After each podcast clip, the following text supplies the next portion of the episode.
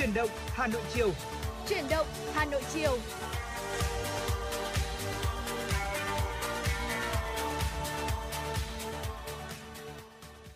Trọng Khương và Phương Nga xin kính chào quý vị thính giả. Rất vui được gặp lại quý vị và các bạn trong chương trình Chuyển động Hà Nội và bây giờ là khung giờ chiều của chúng tôi được phát trên ờ, sóng FM tần số 96 MHz của Đài Phát thanh và Truyền hình Hà Nội. Thưa quý vị, chương trình của chúng tôi cũng đang được phát trực tuyến trên trang web hanoitv.vn. Rất vui khi được uh, gặp lại quý vị thính giả trên sóng uh, FM 96 cùng với lại chương trình chuyển động Hà Nội chiều. Và quý vị đừng quên là chương trình của chúng tôi có hai kênh tương tác quen thuộc, đó là thông qua đường dây nóng 024 3773 6688 hoặc là quý vị cũng có thể tương tác trên uh, fanpage Facebook của chương trình chuyển động Hà Nội FM 96 để có thể chia sẻ thêm về những cái vấn đề mà quý vị uh, đang quan tâm hoặc là đơn giản chỉ là một giai điệu ca khúc quý vị muốn lắng nghe hoặc là muốn gửi tặng tới người thân bạn bè của mình thì hãy tương tác với chúng tôi qua hai kênh thông tin trên để có thể uh, tới gần hơn với lại các quý vị thính giả khác cũng đang nghe đài. Vâng, thưa quý vị, chúng tôi sẽ cố gắng trở thành cầu nối ờ, giúp quý vị ờ, gửi trao những lời yêu thương hoặc là những những lời nhắn nhủ, những lời chúc tốt đẹp đến với người thân bạn bè của mình khi mà chúng ta đang trong thời điểm thực hiện giãn cách xã hội. Chúng ta không thể trực tiếp gặp gỡ nhau và bày tỏ những lời yêu thương được. Hãy nhớ rằng làn sóng radio của uh, tần số 96 luôn sẵn sàng chờ đón những cuộc gọi chia sẻ của quý vị. Và ở phần đầu của chương trình ngày hôm nay thì chúng tôi xin được chia sẻ đến quý vị uh, câu chuyện mái ấm của những chú cún bị bỏ rơi tại thành phố Hồ Chí Minh giữa dịch. Vâng thưa quý vị, khi mà chúng ta rơi vào uh, giai đoạn đang phải đối mặt với lại dịch Covid-19 diễn ra rất là căng thẳng, ừ. không chỉ là cuộc sống của con người chúng ta thay đổi, gặp rất nhiều khó khăn mà cả những uh, thú nuôi cũng uh, phải uh, có rất là nhiều những cái khó khăn mà chúng phải đối mặt nữa. Và ừ. trên mạng xã hội thì đã xuất hiện những cái bài đăng và hình ảnh uh, các chú cún ở thành phố Hồ Chí Minh bị bỏ bao vứt ra đường hay là mắc kẹt ở những nơi mà con người không thể đến giúp được trong lúc mà thành phố đang ở trong cái giai đoạn phong tỏa giãn cách xã hội. Ừ. và đứng trước cái thực tế này thì đã có một nhóm ba người bạn uh, đa quốc tịch thưa quý vị. Một người là Geneva Marcelino đến từ Philippines một người là Alexander Watt đến từ Mỹ và người thứ ba đó là Jay đến từ Việt Nam đã góp sức biến Our House, một nhà hàng tại phường Thảo Điền của thành phố Thủ Đức trở thành mái ấm cho những chú chó bị bỏ rơi từ các trạm cứu hộ tại thành phố Hồ Chí Minh Ờ, uh, Ahau đã ra đời xuất phát từ ý tưởng của ba người bạn này muốn giúp cho các uh, thú cưng sau khi mà cứu hộ thì có thể tìm được tới chủ mới và tái hòa nhập. A House như là một doanh nghiệp xã hội bền vững vậy, nơi mà nguồn thu nhập từ nhà hàng sẽ quay trở lại tiếp tục đóng góp cho công tác nuôi dưỡng và tìm chủ mới cho các bé thú cưng.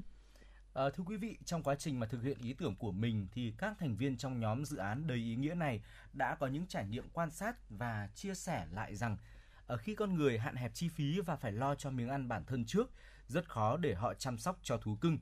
Ngoài ra, nhiều người đã rời khỏi Việt Nam trong 18 tháng qua, nhất là trong 6 tháng gần đây, đã quyết định sẽ không mang theo thú cưng của mình vì hạn chế tài chính hay những vấn đề về vận chuyển. Đó là những lời chia sẻ của Jay, một trong những đồng sáng lập Our House. À, ờ, không hề khó để thấy những câu chuyện bắt gặp thú cưng trong các hoàn cảnh đáng thương khác như bị bỏ rơi, bị bạo hành, bị ờ, đem vứt ở các khu hỏa táng, thùng rác, mang bệnh nặng hoặc là suy nội tạng. Các trạm cứu hộ động vật địa phương đã nỗ lực giúp đỡ rất nhiều động vật kém may mắn, cận tử hoặc là bị bạo hành. Ờ, sau đó giúp chúng tiếp tục sống và dần hồi phục về mặt thể chất. Tuy nhiên thì các trạm bận rộn với công tác cứu hộ nên khá khó khăn để có thể giúp tìm gia đình mới cho các thú nuôi. Ở Geneva, Alex và Jay mong muốn tạo ra một mô hình nhà hàng kết hợp nuôi dưỡng chó cứu hộ đây cũng là nơi nhóm có thể chăm sóc, giúp các bé dần yêu thương và tin tưởng con người trở lại. Từ đó gia tăng khả năng ở chúng được nhận nuôi. Bên cạnh đó thì nhóm những người bạn này còn sáng lập thêm một tổ chức có tên gọi là Perfect Match SGN để tạo nên một hệ thống bền vững với mục đích là giúp các trạm cứu hộ tìm được những người nhận nuôi các em, cả người Việt hoặc là người nước ngoài.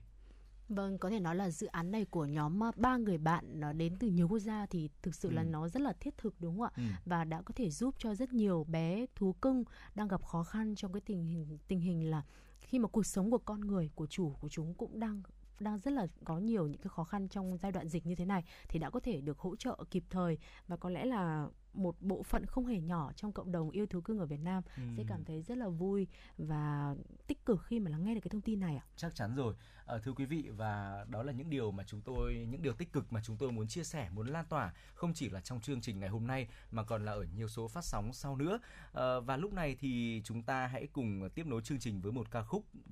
Trọng Khương và Phương Nga gửi đến quý vị thính giả và quý vị thính giả đừng quên là tần số của chúng tôi vẫn tiếp tục với những uh, nội dung cập nhật những thông tin chúng tôi sẽ gửi đến quý vị ở phần tiếp theo của chương trình. Còn bây giờ sẽ là một ca khúc mà chúng tôi gửi tặng đến quý vị. Xin mời quý vị cùng lắng nghe giai điệu của ca khúc Sống đầy từ hôm nay với sự thể hiện của Tóc Tiền.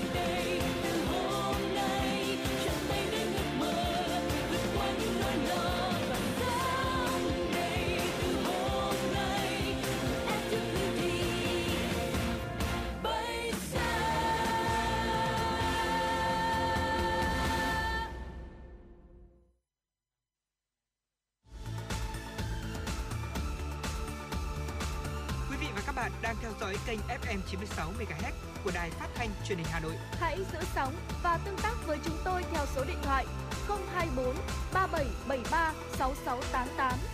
FM 96 đồng hành trên mọi nẻo đường. đường.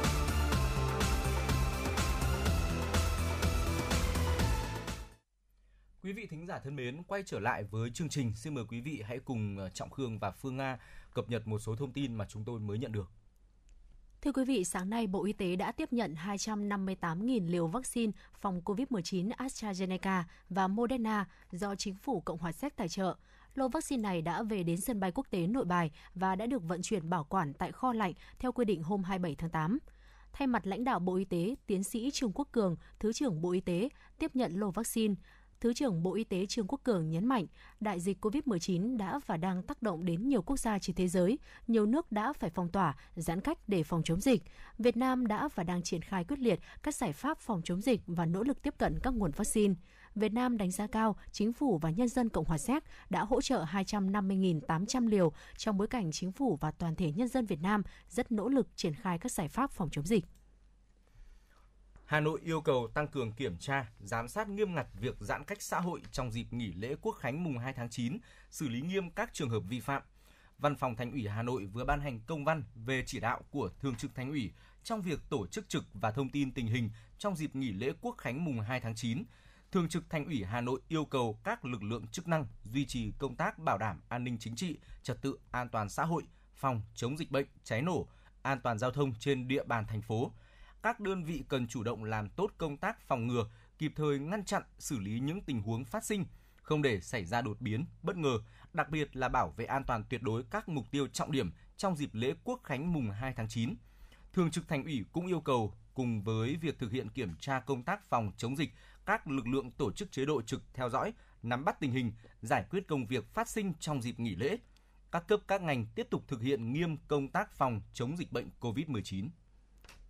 Giám đốc Sở Giáo dục và Đào tạo thành Hà Nội Trần Thế Cương cho biết, ngành giáo dục thủ đô tiếp tục thực hiện đồng bộ nhiều giải pháp, quyết tâm khắc phục mọi khó khăn, giữ vững vị thế nằm trong top các địa phương dẫn đầu về chất lượng giáo dục. Giám đốc Sở Giáo dục Đào tạo Hà Nội Trần Thế Cương chia sẻ, ngày 5 tháng 9, học sinh thủ đô sẽ đón một lễ khai giảng đặc biệt, lễ khai giảng chung được truyền hình trực tiếp trên đài phát thanh và truyền hình Hà Nội.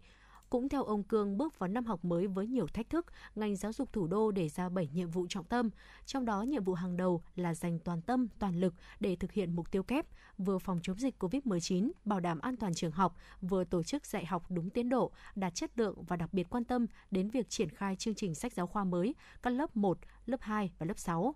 Trước băn khoăn nhiều phụ huynh học sinh hiện nay là việc tổ chức dạy học trực tuyến cho học sinh lớp 1 sẽ khó khăn, Giám đốc Sở Giáo dục Đào tạo Hà Nội cho rằng so với các cấp học khác, việc học trực tuyến đối với học sinh lớp 1 khó khăn hơn, Sở sẽ có văn bản hướng dẫn chi tiết. Sở cũng lưu ý các trường lựa chọn nội dung học tập phù hợp, những nội dung chưa thể triển khai sẽ thực hiện bổ sung khi học sinh quay trở lại trường.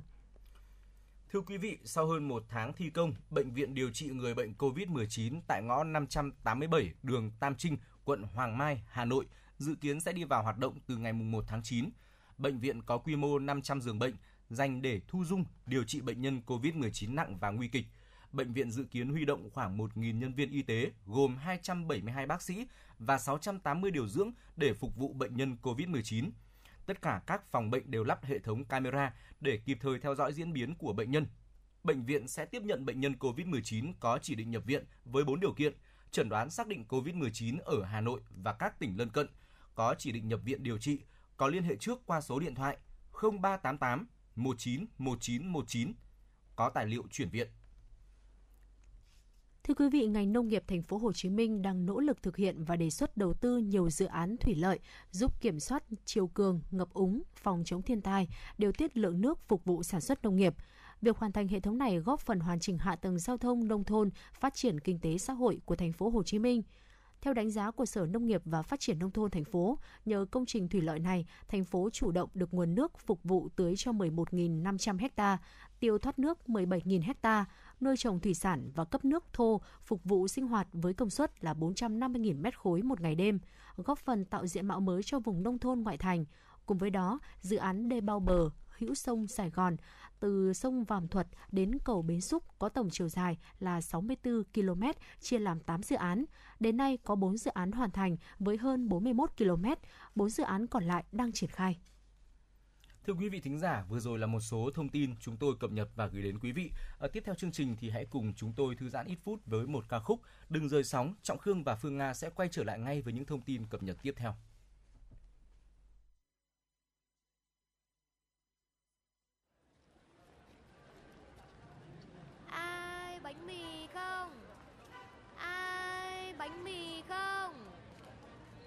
Không cô ơi Cô ăn xôi rồi con ơi.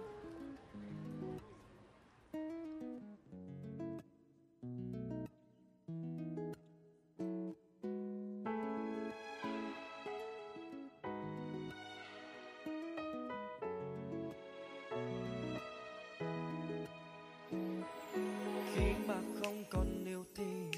đêm nào ta cũng say vì không còn ai gọi ta về mau thân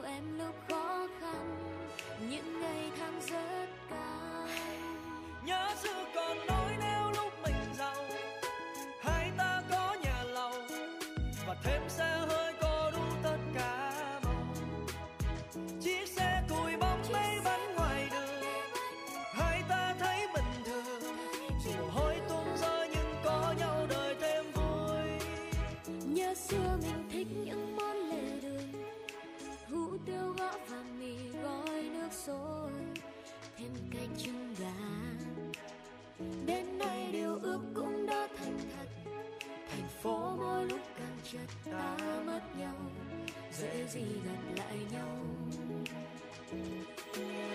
Đôi đen như trật tự giao thông đường phố, lạc nhau rồi. Thôi đừng cố, đèn xanh, đèn đỏ rồi tới vàng. Dừng hay là chạy thì chuyện buồn ta vẫn mang. Tiếng đau thương thuộc của những quán quen xưa. Mỗi lần nghe thấy lòng như cát như cưa. Nhiều tiền anh biết một mình được ấm no. Mà tiền nhiều như thế nên tình cảm mình hóa cho. Ta sợ mình đói nên lao vào kiếm ăn. Đồ trái tim ta lạnh lạnh hơn một phi đổi. Không ăn cùng nhau nhiều công việc nên hay vội anh cũng không có những bản nhạc không nên hát cùng nhau. Vì khi bài nhạc cất lên thì cả hai người cùng đau. Đau. Lúc nghèo rất vui những năm tháng thăng trầm ấy. Chứ không phải giống bây giờ anh mặc vé còn em chuyện váy đâu Em thì quá bận với những khoáng lo Nhiều hơn ở công ty trễ lương. Thì tôi ăn bánh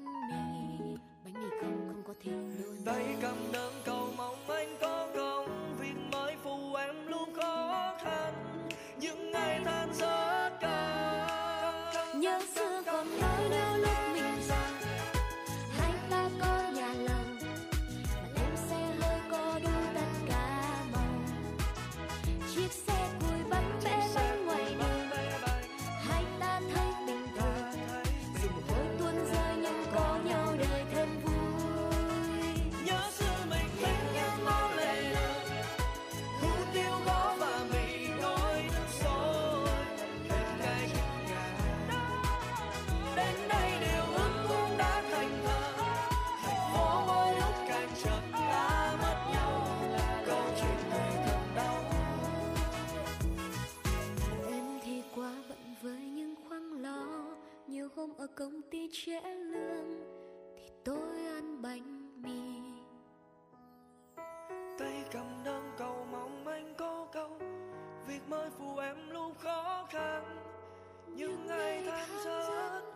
căng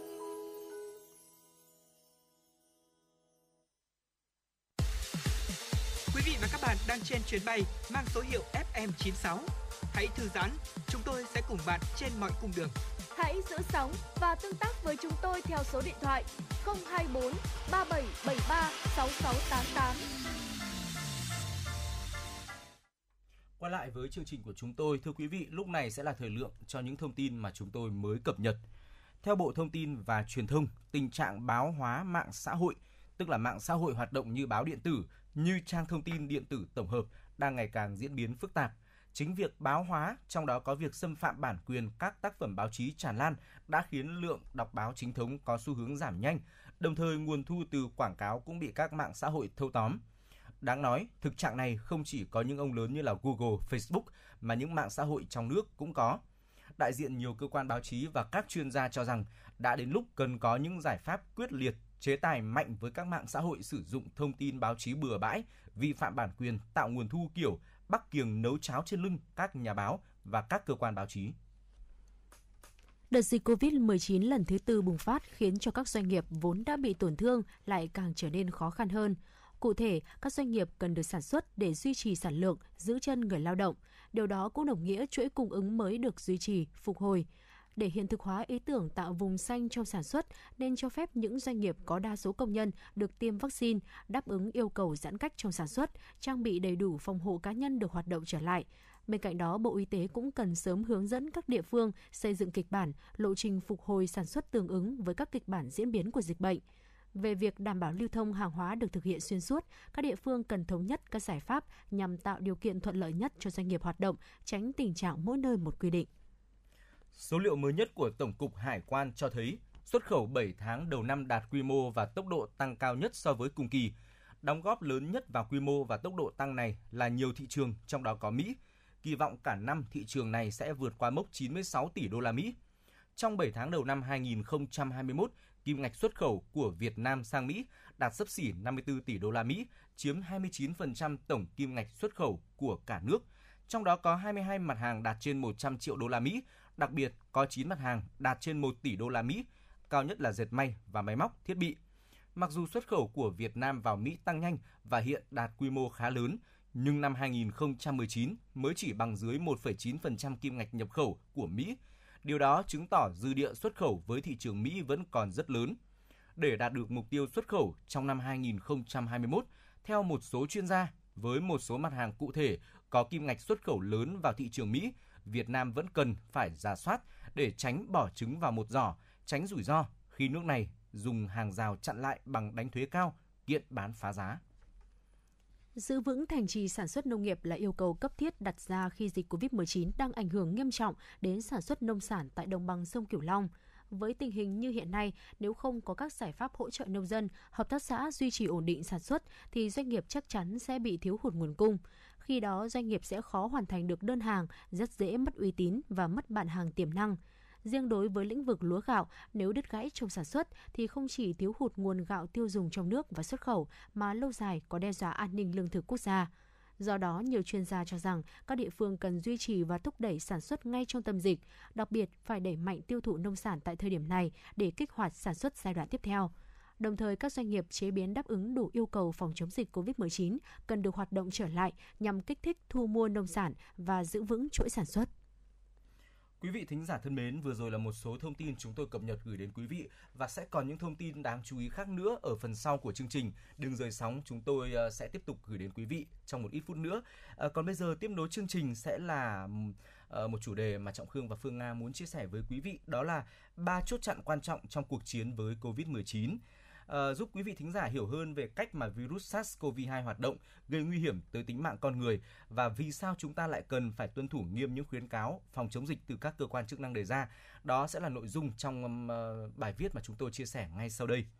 À, thưa quý vị thính giả, virus SARS-CoV-2 là một chủng virus cúm thuộc họ beta coronavirus, cùng họ với virus gây hội chứng MERS và hội chứng SARS. À, chúng gây bệnh trên đường hô hấp và thường gây ra hội chứng suy hô hấp vì COVID-19 gây ra bởi SARS-CoV-2 thuộc họ cúm nên nó gây ra cho cơ thể người bệnh một số một số biểu hiện bệnh quen thuộc như là sốt, ho và có những đặc tính sau. COVID-19 chủ yếu tấn công tế bào, hệ hô hấp và điểm khởi phát đầu tiên luôn ở trên bề mặt niêm mạc khu vực khoang mũi, họng. Tại đây, các hạt virus sẽ mở màng tế bào niêm mạc và gửi gen ARN của chúng vào trong để tế bào cơ thể tổng hợp nên các hạt virus mới – các hạt virus mới sau đó phá vỡ tế bào vật chủ và tràn ra bên ngoài. Một số sẽ vào hệ tuần hoàn huyết dịch đi khắp cơ thể, một số lại chui vào tế bào mới để tiếp tục tăng sinh số lượng. Các hạt virus nằm trên bề mặt niêm mạc khoang mũi họng sẽ được phát tán ra môi trường qua hơi thở, ho, hắt hơi, gây ra lây nhiễm cộng đồng. COVID-19 thậm chí có triệu chứng nhẹ hơn cúm thường, với 80% bệnh nhân dương tính có triệu chứng nhẹ hoặc là không có triệu chứng, gây nguy hiểm đến tính mạng khi nó tấn công phổi, tỷ lệ gây tử vong của COVID-19 tính bình quân trên thế giới cho đến thời điểm hiện nay vào khoảng 2%, trong khi họ hàng của nó là MERS là trên 30% và hội chứng SARS khoảng 9,6% tỷ lệ tử vong nhiều hơn. Ờ, tuy vậy thì khả năng lây nhiễm của SARS-CoV-2 lại mạnh hơn mạnh hơn rất là nhiều so với hai chủng ờ, mà chúng tôi vừa chia sẻ là MERS và SARS. Virus SARS-CoV-2 không tiết ra bất cứ thứ gì và không tự sinh sản được nó có lớp vỏ rất mỏng, được cấu tạo bởi một màng phospholipid và các miếng protein trồi lên nên rất dễ bị biến dạng bởi các chất tẩy rửa như là xà phòng, chất diện hoạt, nước muối, tia UV, tinh dầu các loại vân vân. Ở khi lớp vỏ bị biến dạng thì virus sẽ khó bám dính và khó mở khóa tế bào cơ thể hơn. Và từ những nhận định đó, từ những chia sẻ vừa rồi, từ những kiến thức mà Trọng Khương vừa chia sẻ ờ, về đặc tính của virus này, thì các chuyên gia y tế có khuyến cáo là chúng ta cần xây dựng nguyên tắc phòng chống COVID-19 theo các mức ưu tiên như sau. Xin mời quý vị ờ, cùng tiếp tục lắng nghe. Vâng, thứ nhất đó chính là chúng ta không được để lây nhiễm. Ưu tiên xây dựng chốt chặn thứ nhất tạm gọi là hàng rào chống chống xâm nhập để có thể ngăn ngừa được virus bám dính vào nơi gây bệnh đầu tiên đó chính là niêm mạc khoang mũi họng thực hiện tốt 5K do Bộ Y tế khuyến cáo, đồng thời hạn chế đến nơi đông người thì sẽ có thể giúp giảm đáng kể nguy cơ virus lây nhiễm. Ở đây là hàng rào hữu hiệu nhất để không lây nhiễm ra cộng đồng. Các mức chống lây nhiễm mạnh bạo hơn như là cách ly tập trung, giãn cách hay là cách ly xã hội có thể làm chậm tốc độ lây lan ra cộng đồng trong trường hợp dịch, dịch bùng phát lớn. Vâng và... thưa quý vị, tiếp theo đó là khi mà đã lây nhiễm thì uh, chúng ta hãy làm mọi cách để không để cho kia Covid-19 tấn công đến phổi của chúng ta. Uh, thưa quý vị, khi mà virus đã bám được vào niêm mạc mũi họng thì cần có chốt chặn thứ hai được thiết lập ngay tại đây, đó là làm giảm hoặc là mất hoạt lực của virus ngay khi chúng vừa chân ướt chân giáo bám trụ vào niêm mạc. À, tại thời điểm mới lây nhiễm, lượng virus bám vào niêm mạc thường ở mức thấp. Ờ, sẽ thật sai lầm nếu chúng ta mặc kệ virus phát triển trong giai đoạn này và thụ động ngồi chờ chúng được nhân lên rồi phát tán khắp hệ hô hấp và tuần hoàn. Nếu ngay từ đầu tìm cách vô hiệu hay là làm sạch các hạt virus bám trên niêm mạc khoang mũi họng thì nguy cơ lây lan ra cộng đồng cũng như là nguy cơ virus tấn công phổi của chúng ta sẽ giảm đáng kể. Ở ờ, rất may là tại khoang mũi họng chúng ta hoàn toàn có thể tiếp cận virus SARS-CoV-2 bằng các chất sát khuẩn thông thường như là nước muối sinh lý hay là dung dịch betadine. Ờ, thường xuyên thụt rửa khoang mũi và xúc họng thật kỹ nhiều lần bằng nước muối ấm, nồng độ từ 0,9 đến 1% có thể giảm đáng kể số lượng hạt virus vừa được sinh ra tại đây. Ngoài ra thì sông hơi với tinh dầu xả chanh, húng chanh, quế hay là hương nhu cũng có thể làm giảm tải lượng virus đang bám trên mọi ngõ ngách ở vùng uh, hầu họng cũng như là vùng mũi của chúng ta. À, theo kinh nghiệm dân gian, khi bị cảm cúm nếu mà sông kỹ, chúng ta cũng sẽ thấy là thông thoáng đường thở và khỏi nhanh hơn hẳn thưa quý vị. Vâng và chốt chặn cuối cùng đó là chúng ta khi mà đã bị Covid-19 tấn công phổi thì hãy hạn chế thấp nhất và tình trạng là tử vong. Khi virus đã xâm nhập sâu vào cơ thể thì hệ miễn dịch đóng vai trò quan trọng trong việc kiểm soát nồng độ virus trong máu có thể coi hệ miễn dịch là chốt chặn cuối cùng của cơ thể chống lại được virus. Bên cạnh việc chuẩn bị tốt thiết bị và nguồn lực cứu chữa bệnh nhân nặng như máy thở, nguồn oxy, tăng cường bổ sung các đơn nguyên ICU, bổ sung thiết bị can thiệp ECMO để làm giảm nguy cơ tử vong, chúng ta cần hướng dẫn um, người bệnh, người nhà của chúng ta tập thở sâu, thở lưng để có thể giúp tăng dung lượng phổi. Khi thở bình thường, mỗi lần hít vào thở ra của một người có dung lượng khoảng 500ml không khí, trong khi dung lượng tối đa mà phổi có thể sử dụng cho một lần hít vào thở ra lên đến là 4.600ml. Điều này có nghĩa là bình thường chúng ta chỉ sử dụng khoảng 10% chức năng của phổi. Tập thở sâu sẽ giúp người bệnh có thể vượt qua nguy kịch khi chức năng phổi giảm việc ờ, tăng miễn dịch nội sinh đóng vai trò rất quan trọng. Việc tập thể dục và tiếp xúc với ánh nắng mặt trời rất hữu ích cho việc tăng miễn dịch nội sinh, giúp giảm nguy cơ tử vong khi mắc bệnh. Thưa quý vị, hy vọng là những thông tin mà Phương Nga cũng như là Trọng Khương vừa ừ. mới chia sẻ tới quý vị thì sẽ giúp quý vị có một cái nhìn rõ hơn về cách mà virus SARS-CoV-2 ừ. hoạt động liên quan trực tiếp tới dịch bệnh COVID-19 đã vâng. hoành hành ờ, đối với cuộc sống của con người chúng ta trong khoảng 2 ờ, năm nay vâng. và hiện tại thì Việt Nam thì đã đón nhận ờ, làn sóng dịch COVID-19 thứ tư rồi thì hơn lúc nào hết thì chúng ta nên trang bị cho mình thật đầy đủ những cái thông tin kiến thức để có thể bảo vệ bản thân trước cái làn sóng dịch bệnh này. Thưa quý vị, vừa rồi là những thông tin mà chuyên gia chia sẻ và Trọng Khương cũng như là Phương Nga uh, giúp truyền tải, giúp thông tin đến cho quý vị để chúng ta có thể là có thêm cho mình những kiến thức, những kinh nghiệm hữu ích trong việc là chăm sóc sức khỏe nói chung cũng như là phòng ngừa Covid-19 nói riêng và xin chúc cho tất cả quý vị sẽ luôn có một sức khỏe ừ. thật là tốt chung và đặc, đặc biệt là chúng ta sẽ có một tinh thần ờ, luôn lạc quan để có thể là chung tay cùng toàn xã hội sớm đẩy lùi dịch Covid-19 trong thời gian tới. Còn thời lượng tiếp theo thì chúng ta sẽ cùng đến với một ca khúc đúng không Phương Nga? Dạ vâng ạ, xin mời quý vị chúng ta cùng lắng nghe Tình thôi xót xa với sự thể hiện của Lam Trường.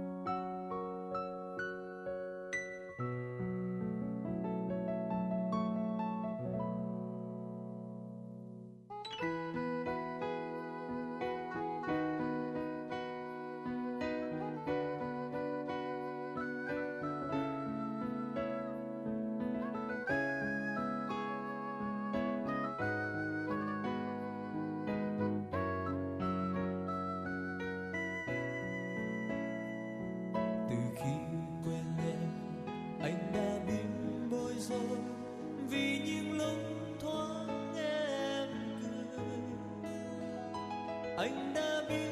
con tim hoa rừng hé lửa người yêu anh xin em chưa quên. Mùa xuân trên cao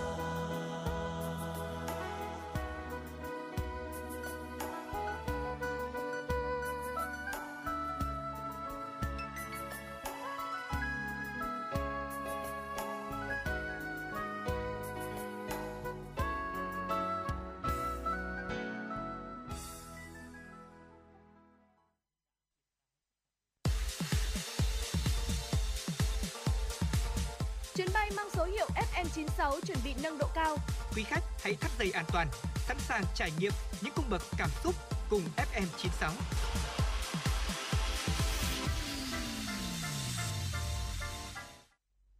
Thưa quý vị, trở lại với chương trình của chúng tôi, bây giờ sẽ là những thông tin mà Trọng Khương và Phương Nga gửi đến quý vị. Hiện nay, dịch COVID-19 diễn biến phức tạp. Để bảo đảm nguồn cung nông sản, thực phẩm trong các tháng cuối năm, nông dân vừa thực hiện phòng chống dịch COVID-19, vừa tập trung sản xuất nông nghiệp để bảo đảm chất lượng vật tư cho sản xuất, ngành nông nghiệp Hà Nội cũng tăng cường kiểm soát chặt chẽ chất lượng lưu thông, đồng thời tuyên truyền tới các hộ dân chỉ mua vật tư ở những cơ sở có uy tín để tránh thiệt hại. Toàn thành phố hiện có 17.709 cơ sở sản xuất kinh doanh vật tư nông nghiệp và sản phẩm nông, lâm, thủy sản. Hầu hết cơ sở doanh nghiệp thực hiện sản xuất kinh doanh theo quy định của nhà nước. Tuy nhiên, số lượng cơ sở sản xuất lớn, đa số quy mô nhỏ lẻ trong khu dân cư, thậm chí có những cơ sở kinh doanh thời vụ đã gây khó khăn cho việc kiểm tra, giám sát chất lượng của các cơ quan chức năng. Theo Phó Giám đốc Sở Nông nghiệp và Phát triển Nông thôn Hà Nội Nguyễn Ngọc Sơn, để nâng cao hiệu quả trong quản lý chất lượng các loại vật tư nông nghiệp, Thời gian tới, Sở Nông nghiệp và Phát triển Nông thôn sẽ tiếp tục chỉ đạo các đơn vị trực thuộc phối hợp với chính quyền địa phương tăng cường kiểm tra định kỳ và đột xuất, giám sát chất lượng sản phẩm đối với các cơ sở sản xuất, kinh doanh vật tư nông nghiệp, xử phạt nghiêm những trường hợp vi phạm, tăng cường công tác thông tin, phối hợp với các lực lượng công an, quản lý thị trường trong quá trình kiểm tra, kiểm soát. Cùng với đó, ngành nông nghiệp thủ đô tiếp tục nhân rộng các mô hình sử dụng phân bón, thuốc bảo vệ thực vật đúng kỹ thuật, ứng dụng tiến bộ kỹ thuật nhằm tiết kiệm chi phí, tăng hiệu quả trong sản xuất, bảo đảm an toàn vệ sinh thực phẩm và bảo vệ môi trường. Dịch bệnh COVID-19 vẫn chưa có dấu hiệu dừng lại tại nhiều tỉnh thành phố trên cả nước, xuất hiện các ổ dịch mới tại cộng đồng, với trọng trách là lực lượng nòng cốt nơi tuyến đầu chống dịch, vừa đảm bảo an ninh trật tự, vừa siết chặt quản lý các khu vực đã có ca mắc COVID-19, vừa bảo vệ vùng xanh là những khu vực còn an toàn trước làn sóng đại dịch. Các chiến sĩ công an đang ngày đêm nỗ lực vì sức khỏe và tính mạng của nhân dân. Bên cạnh việc triển khai cấp bách khoanh vùng, ngăn chặn ổ dịch, Công an quận Thanh Xuân đang nỗ lực bảo vệ các khu vực vùng xanh trên địa bàn phường không có ca nhiễm. Trên cơ sở từ phong trào toàn dân bảo vệ an ninh Tổ quốc, các cán bộ chiến sĩ đã vận dụng linh hoạt chuyển sang phong trào toàn dân phòng chống dịch, kịp thời nắm bắt thông tin liên quan đến COVID để truy vết một cách nhanh nhất. Với các biện pháp mạnh, Công an quận Thanh Xuân đang làm tốt nhiệm vụ từ đảm bảo an ninh trật tự đến việc giám sát thực hiện giãn cách xã hội, xử lý các vấn đề vi phạm cũng như tuyên truyền để người dân hiểu, chấp hành nghiêm quy định về phòng chống dịch. Trong thời điểm thành phố Hà Nội đang dồn sức để vét sạch F0 ra khỏi cộng đồng, cùng với các đơn vị tuyến đầu, lực lượng công an phải đối mặt với nhiều nguy cơ lây nhiễm, thời gian làm việc không ngừng nghỉ, nhưng với họ, mong mỏi lớn nhất đó là cuộc sống của con người sớm trở lại bình thường. Thưa quý vị, trong hai ngày 29 và 30 tháng 8, đồn biên phòng cửa khẩu quốc tế Lào Cai phối hợp với ban quản lý cửa khẩu tiến hành cấp phát miễn phí thẻ ra vào cho người lao động tại khu vực cửa khẩu Kim Thành và các kho bãi. Theo đó, trên thẻ có mã QR cá nhân được đăng ký theo thông tin của từng người, có in đầy đủ nội dung cơ bản về nhân thân, ảnh trên thẻ được in trực tiếp để tránh trường hợp thay ảnh người khác để sử dụng. Việc dùng thẻ có mã QR nhằm đảm bảo công tác phòng chống dịch COVID-19 và quản lý chặt chẽ số lượng người đang hoạt động trong khu vực cửa khẩu Kim Thành, làm cơ sở phục vụ công tác điều tra truy vết trong các tình huống cần thiết khi có dịch bệnh xảy ra. Để đảm bảo công tác phòng chống dịch, tránh tiêu cực, sách nhiễu trong việc cấp phát thẻ, lực lượng biên phòng sẽ đến từng doanh nghiệp, kho, bãi để cấp phát miễn phí đến tận tay người lao động. Thưa quý vị, mới đây Bộ Y tế khuyến cáo người mắc COVID-19 không nên tiếp xúc với vật nuôi vì đã có bằng chứng cho thấy virus có thể lây sang động vật và ngược lại. Theo hướng dẫn chăm sóc người mắc COVID-19 tại nhà, Bộ Y tế ban hành ngày 28 tháng 8, cả người nhiễm lẫn người cùng nhà đều không nên tiếp xúc với vật nuôi, cũng không để vật nuôi tiếp xúc với người và các động vật khác ngoài gia đình. Phòng ngừa lây nhiễm khi mua thực phẩm, tạp phẩm và các vật dụng thiết yếu khác. Khi nhận hàng, không tiếp xúc. Nếu phải tiếp xúc, đề nghị để hàng ngoài nhà giữ khoảng cách tối thiểu 2 mét với người giao hàng, rửa tay ngay sau khi nhận hàng, mở gói hàng, mở gói hàng hóa an toàn tại nhà không phun chất khử trùng dùng trong khử khuẩn bề mặt, quần áo, lên thực phẩm dù là phun ở bên ngoài. Hướng dẫn mới của Bộ Y tế cũng nhắc lại những nguyên tắc cơ bản khi F0 cách ly điều trị tại nhà. Theo đó, người nhiễm được bố trí phòng ngủ và phòng vệ sinh riêng. Nếu không có phòng riêng, gia đình cần đánh dấu không gian riêng cho người nhiễm và luôn giữ khoảng cách tối thiểu 2 mét. Không dùng chung bát đĩa, ly uống nước, bộ dụng cụ ăn, khăn tắm hoặc bộ đồ giường với những người khác trong nhà bảo đảm ở nhà ở thông thoáng, tuyệt đối không di chuyển ra khỏi khu vực cách ly. Thưa quý vị, chính quyền tỉnh Gunma vừa cho biết đã phát hiện chất lạ có trong lọ đựng vaccine COVID-19 của hãng dược phẩm Moderna trở thành địa phương thứ bảy xảy ra sự cố như vậy tại Nhật Bản. Theo đó, chính quyền tỉnh Gunma cho biết chất lạ được tìm thấy trong lọ vaccine trước khi tiêm chủng tại trung tâm tiêm chủng tại trung tâm tiêm chủng Toumo. Chính quyền tỉnh Gunma đã ngừng sử dụng lô vaccine này ngay sau khi phát hiện ra sự cố. Công tác tiêm chủng được tiếp tục với một lô vaccine khác. Đến nay, đã có hơn 4.500 người được xác nhận là tiêm vaccine thuộc lô có chất lạ này. Tuy nhiên, chưa có báo cáo nào về tình trạng thể chất kém hay có vấn đề về sức khỏe. Trước đó, chính quyền tỉnh Okinawa cho biết phát hiện chất lạ có màu đen và màu hồng trong một lọ đựng và 3 ống tiêm vaccine Moderna. Khoảng 880 mũi tiêm thuộc lô này đã được tiêm ở Okinawa và chính quyền địa phương chưa nhận được bất kỳ báo cáo nào về các vấn đề liên quan đến sức khỏe. Tuy nhiên, chính quyền Okinawa cho biết họ sẽ tiếp tục thực hiện tiêm chủng vào hôm nay bằng việc sử dụng vaccine không bị ảnh hưởng. Thưa quý vị, vừa rồi là một số những thông tin đáng quan tâm mà Phương Nga cùng với Trọng Khương đã cập nhật để có thể gửi tới quý vị. Và ngay sau đây thì sẽ là một cái phần nội dung ờ, khác liên quan có lẽ là khá là cần thiết tới uh, uh, những người trẻ đấy ạ, bởi vì là những người trẻ thì sẽ là một bộ phận thường rất hay nhiễm những cái thói quen dễ gây hại này và đặc biệt là là những cái thói quen mà thực sự là khi mà nhắc đến thì chắc chắn là ai khi mà lắng nghe cũng ừ. đều sẽ giật mình bởi vì là mình bản thân mình đang làm nó hàng ngày. Ừ. Vâng và sau đây sẽ là bốn thói quen dễ gây hại đến uh, tuổi thọ mà chúng ta nên tránh mắc phải hàng ngày và nó sẽ có thể dẫn đến việc là chúng ta bị già nhanh đấy ạ. Đó ừ, là vâng, hiểu một cách là như vậy. dễ hiểu nhất. Ừ. Vâng. Ừ. Vâng và thưa quý vị, ờ, độ dài tuổi thọ của một người thì có thể ảnh hưởng từ những thói quen trong cuộc sống hàng ngày. Nếu mà duy trì được những thói quen tốt thì uh, uh, sức khỏe của chúng ta sẽ được đảm bảo và chúng ta không phải lo nghĩ quá nhiều. Uh, và có bốn hành vi uh, chúng ta có lẽ là cần phải khắc phục ngay, cần phải tránh để chúng ta có thể duy trì sức khỏe tốt nhất. Đầu tiên là một vấn đề trọng khương thấy là khá phổ biến, đó là việc lười uống nước thì ừ. trọng khương thấy rằng là không chỉ là những người lớn tuổi đâu mà cả những bạn trẻ nữa Uh, tôi để ý và quan sát thấy rằng có rất là nhiều người họ lười uống nước bởi vì là bận công việc này uh, họ có thể là ngồi lì bên máy tính ngồi trên ghế hàng giờ đồng hồ cả nửa ngày trời và không thấy rằng là không thấy họ uống nước thì thưa quý vị, thực tế là có nhiều vấn đề trong cơ thể liên quan đến việc chúng ta không uống đủ nước. Ờ, trong khi đó thì nước lại giữ cho màng nhầy của đường hô hấp luôn ẩm, từ đó ngăn chặn vi khuẩn sinh sôi nên sẽ tăng cường khả năng miễn dịch tốt hơn. Ờ, quan trọng hơn thì uống nước, uống nước đủ có thể là giúp cơ thể giữ ẩm cho da và làm chậm lại quá trình lão hóa. Nếu mà chúng ta không uống đủ nước thì sức khỏe tuổi thọ sẽ bị bào mòn dần theo thời gian. Ờ, do đó hãy cố gắng uống từ 2 đến 2,5 lít nước mỗi ngày để duy trì tuổi thọ của mình tốt nhất và đừng chờ đến khi mà chúng ta thấy khát mới uống nước. Hãy ờ, luôn luôn bổ sung nước khi mà mình cảm thấy là cơ thể mình đang uh, bị khô rồi. Uh, khi mà chúng ta cảm thấy khát lúc đó thì cơ thể đang rất là cần nước rồi thưa quý vị. Uh, và đặc biệt là khi chúng ta uống đủ nước chúng ta bổ sung nước thường xuyên trong ngày thì cũng sẽ giúp chúng ta có thể là đào thải những chất độc ra khỏi cơ thể. Và nếu không may mà quý vị đang bị ốm bị cảm bị sốt chúng ta uống nước cũng sẽ giúp cho cơ thể của chúng ta nhanh khỏe hơn rất là nhiều. Vâng và bên cạnh đó thì uống đủ liều liều lượng nước mỗi ngày thì ừ. còn giúp chúng ta có một làn da đẹp nữa. Ừ. Và bên cạnh đó thì ờ, các bạn con gái rất là quan tâm này đó chính là uống đủ nước uống nhiều nước mỗi ngày thì chúng ta ừ. có thể giúp giảm cân nữa ừ, chính xác vâng. là như vậy đó chính là một cái cách giảm cân khá là đơn giản và chúng ta uh, có thể áp dụng ngay cho cuộc sống hàng ngày của mình ừ. đó chính là uống nước đủ liều lượng mỗi ngày ừ. uh, thói quen thứ hai mà chúng ta hay mắc phải ừ. làm ảnh hưởng tới độ dài tuổi thọ đó ừ. chính là không điều khiển được cảm xúc ừ. dễ bị cáu gắt ừ. thưa quý vị ờ, điều này thì nhắc đến thì tôi cũng cảm thấy là mình đôi khi là cũng mắc phải ừ. à, những người mà có tâm trạng vui vẻ lạc quan thường sống lâu hơn những người buồn phiền nhiều âu lo do là căng thẳng có thể là gây ờ, nổi nóng này dễ cáu gắt này từ đó dần rút ngắn tuổi thọ của chúng ta và đặc biệt là nếu như mà chúng ta duy trì trạng thái cáu gắt từ 1 tới 2 giờ đồng hồ thì tim sẽ gặp uh, vấn đề và ảnh hưởng đến tuổi thọ của chúng ta ừ. vâng và người ta từ ngày xưa thì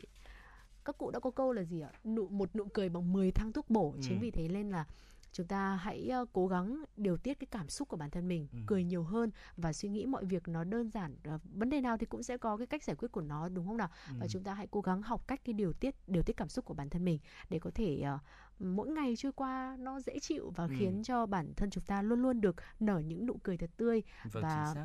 quan trọng hơn cả đó chính là có thể uh, trẻ lâu và kéo dài được cái tuổi thọ của bản thân mình chắc, uh, chắc chắn là như vậy rồi uh, tuy nhiên thì việc mà chúng ta nói rằng là chúng ta kiểm soát được cảm xúc thì cũng ừ. tương đối là khó bởi vì là mỗi người là một cá thể khác nhau có những người thì tính tình rất là dịu dàng này rất là hiền ờ, Ừ. nhưng mà có những người thì lại rất là dễ nổi nóng rất là nóng tính và thậm chí là họ biết rằng bản thân mình như vậy nhưng mà nhiều khi đến lúc mà sự việc xảy ra Ừ. thì không thể kiềm chế được và chỉ muốn bùng nổ ngay thôi Ờ, tôi nghĩ rằng là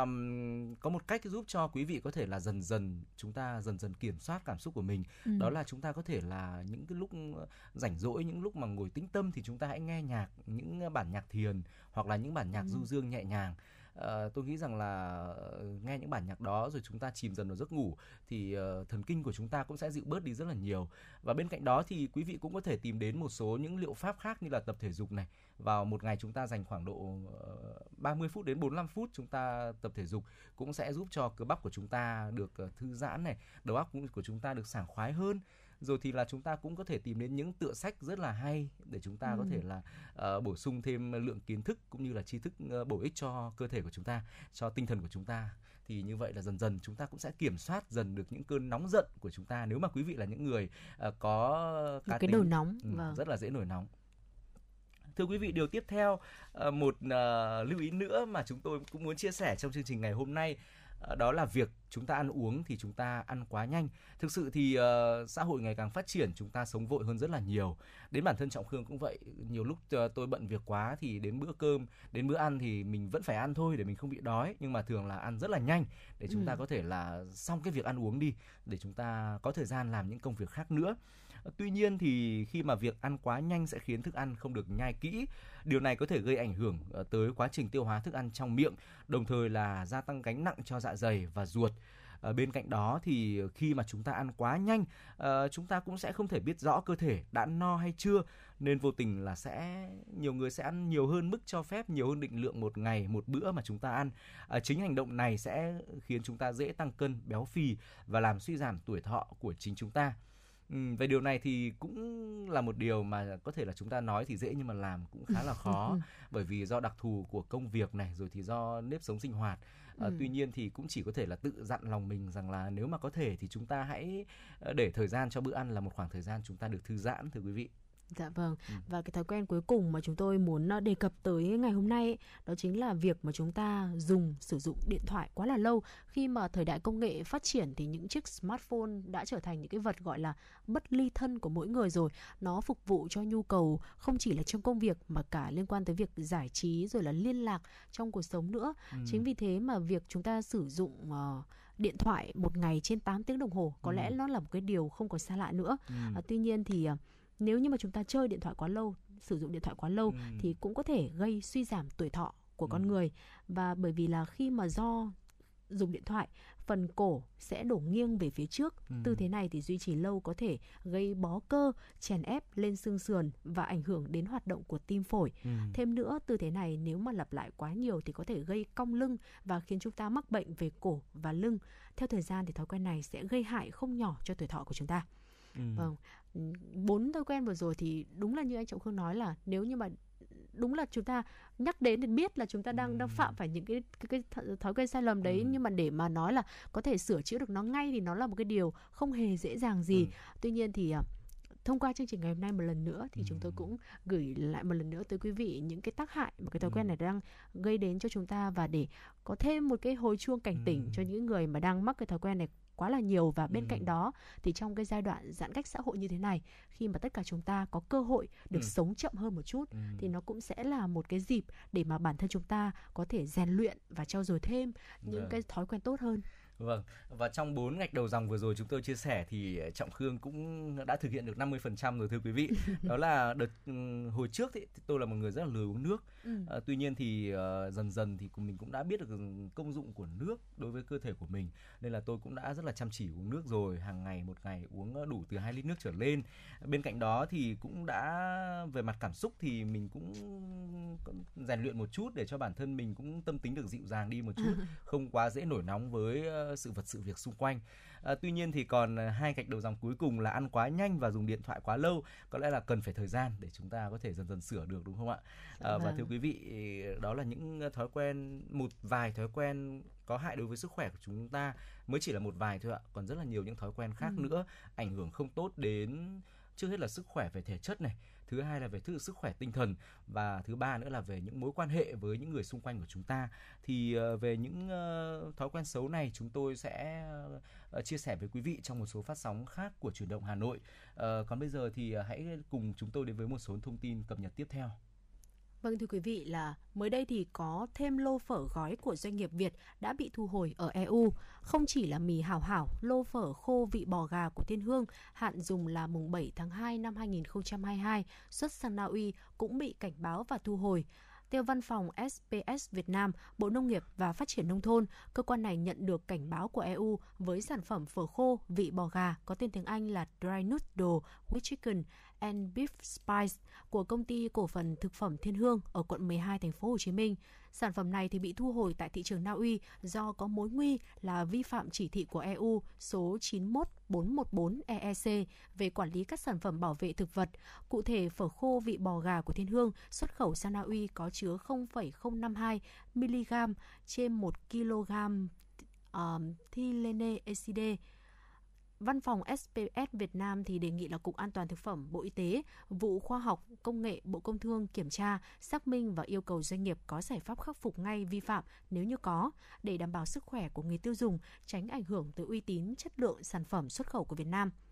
Ông Trần Việt Hòa, vụ trưởng vụ khoa học và công nghệ, Bộ Công Thương cho biết, Bộ Công Thương đã lập tức yêu cầu công ty Thiên Hương báo cáo về quy trình sản xuất sản phẩm để đánh giá sự xuất hiện chất ethylene oxide là chất không thuộc danh mục được quy định về giới hạn tối đa dư lượng thuốc bảo vệ thực vật trong thực phẩm theo thông tư 50/2016 của Bộ Y tế và thưa quý vị, chất này cũng là chất được ghi nhận xuất hiện trong sản phẩm mì hảo hảo. Ờ, mới đây, Bộ Công Thương cũng đề nghị Ban Quản lý An toàn thực phẩm thành phố Hồ Chí Minh thanh tra, kiểm tra, giám sát việc đảm bảo an toàn thực phẩm của đơn vị này. Ban Quản lý An toàn thực phẩm thành phố Hồ Chí Minh được yêu cầu lấy mẫu kiểm nghiệm chỉ tiêu ethylene oxide với một số sản phẩm do công ty sản xuất đang bán tại thị trường trong nước. Trong khi đó, Cục An toàn thực phẩm cho biết các cơ quan chức năng đang phối hợp kiểm tra, xác minh làm rõ để kịp thời thông tin tới người tiêu dùng. Thưa quý vị, một thông tin ờ, rất là đáng mừng tiếp theo mà chúng tôi muốn chia sẻ với quý vị đó là việc uh, báo chí nước ngoài đánh giá rất cao uh, thành công phi thường của Việt Nam trong việc là chúng ta tiếp tục uh, chống đại dịch và phát triển kinh tế. Uh, theo như là trang Daily Star của Bangladesh có bài viết phân tích những thành công của Việt Nam trong việc vượt qua nghịch cảnh vẫn có thể tiếp tục sản xuất, duy trì xuất khẩu và thu hút FDI trong bối cảnh đại dịch Covid-19 hoành hành khắp thế giới. Theo Ki Hak Sung, Chủ tịch Yongon Corporation Bangladesh nói với Daily Star rằng là hãy học hỏi Việt Nam về cách đối phó với những thách thức trong xuất khẩu do Covid-19 gây ra, đồng thời thu hút thêm vốn đầu tư trực tiếp nước ngoài FDI cho Bangladesh. Trang Daily Star trích lời ông Sung, giám đốc điều hành của nhà xuất khẩu hàng may mặc hàng đầu tại Hàn Quốc cho biết, Việt Nam không thua lỗ nhiều ngay cả trong thời điểm đại dịch cao điểm, nhưng mặt khác, nền kinh tế Bangladesh lại phải chịu một tác động đáng kể Ông Sung đã đưa ra những lời nhận xét này khi phát biểu về tác động của đại dịch COVID-19 đối với lĩnh vực may mặc của Bangladesh tại cuộc thảo luận do Phòng Thương mại và Công nghiệp Pháp Bangladesh CCIFB và Viện Nghiên cứu Chính sách PRI phối hợp tổ chức. Ông Sung nói, tôi chưa bao giờ thua lỗ trong kinh doanh, nhưng năm nay tôi đã mất 25% công việc kinh doanh do COVID-19. Đồng thời, ông cho biết thêm, à, hầu hết các khoản lỗ đều do các đơn vị ở Bangladesh của công ty gánh chịu – Tuy nhiên, thiệt hại mà đơn vị John Gold Việt Nam phải gánh chịu không quá cao do việc hủy đơn đặt hàng và thanh toán chậm từ người mua quốc tế không thường xuyên xảy ra đối với Việt Nam như là đối với Bangladesh. Vì vậy, Bangladesh nên đánh giá những ưu và nhược điểm trong cách tiếp cận của Việt Nam để có thể xây dựng kế hoạch hành động của riêng mình nhằm giải quyết tình hình và thu hút FDI. Đó là những gì mà trang Daily Star nhận định. Bên cạnh đó, một thực tế quan trọng khác là Việt Nam không phân biệt đối xử với bất kỳ nhà đầu tư nước ngoài nào – Ờ, tỷ phú người Hàn Quốc chia sẻ như vậy. Ông nói thêm, ờ, sẽ là một nhiệm vụ khó khăn đối với các doanh nghiệp để phục hồi hoàn toàn khi nhu cầu toàn cầu đối với các sản phẩm may mặc giảm 30% sau khi bùng phát dịch COVID-19. Mức năng suất tại nhà máy của Jongon Việt Nam hiện cao hơn 20% so với nhà máy ở Bangladesh do hỗ trợ chính sách và hậu cần của nhà máy cũ tương đối vượt trội so với những nhà máy sau. Thưa quý vị, tạm chia tay với những thông tin đáng quan tâm thì ngay sau đây chúng ta cùng quay trở lại với những giai điệu âm nhạc, âm nhạc Mặt trời của em với sự thể hiện của Phương Ly và Just Tati. Xin mời quý vị cùng lắng nghe và đừng quên là chúng tôi sẽ quay trở lại trong ít phút nữa.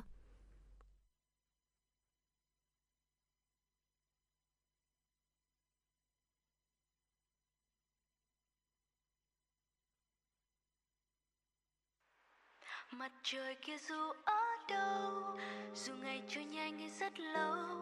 dù là mình xa cách nhau, ánh sáng ấy vẫn là như thế. Vậy mà sau khi không có anh, đoạn đường nào em đi cũng vắng tay. Thời gian ơi, xin hãy trôi nhanh để em được lại ở bên anh. Đôi mình yêu nhau từ khi anh nói với em rằng mỗi chiều khi trời nhá nhem, anh lặng thầm vẫn đi theo em.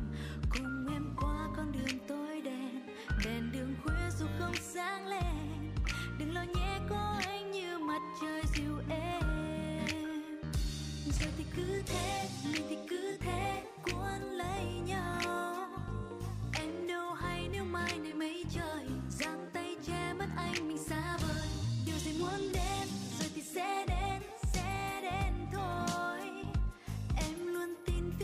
cơn ngủ mê, anh sẽ về. Mặt trời kia dù ở đâu, dù ngày trôi nhanh hay rất lâu, dù là mình xa cách nhau, ánh sáng ấy vẫn là như thế. Vậy mà sau khi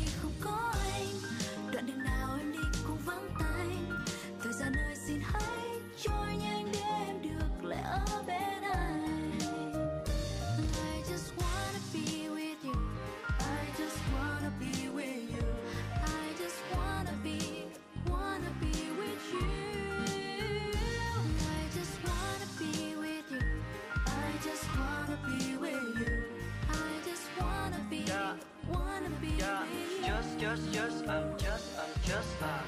Anh câu để cho em nghe đôi lời. Anh đang ở nơi không em không người. Mây và gió đang thay lời anh nhớ em Nhớ luôn tiếng cười. Em núp dưới màn mây Nơi xa chân trời. Hay đang ở trong vòng tay Bên ai kia rồi? Cause I'm in love with you, you. Cause I'm in love with you. Rồi thì cứ thế mình thì cứ thế cuốn lấy nhau mai này mấy trời. Giang tay che mất anh, mình xa vời. Điều gì muốn đến, rồi thì sẽ đến sẽ đến thôi. Em luôn tin phía sau cơn ngủ mê, anh sẽ về. Mặt trời kia dù ở đâu, dù ngày trôi nhanh hay rất lâu, dù là mình xa cách nhau, anh sáng ấy vẫn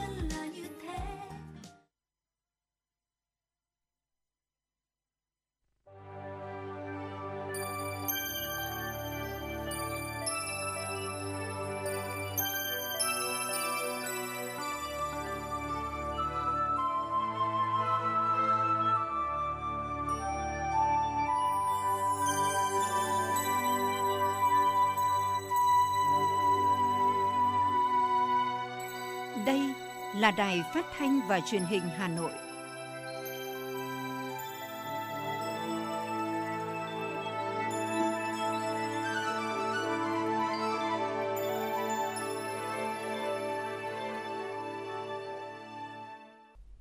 Quý vị và các bạn thân mến, bây giờ là 17 giờ ngày 30 tháng 8 năm 2021. Chương trình chuyển động Hà Nội chiều của chúng tôi đang được phát trực tiếp trên tần số FM 96 MHz của Đài Phát thanh và Truyền hình Hà Nội. Chương trình cũng đang được phát trực tuyến trên trang web hanoitv.vn.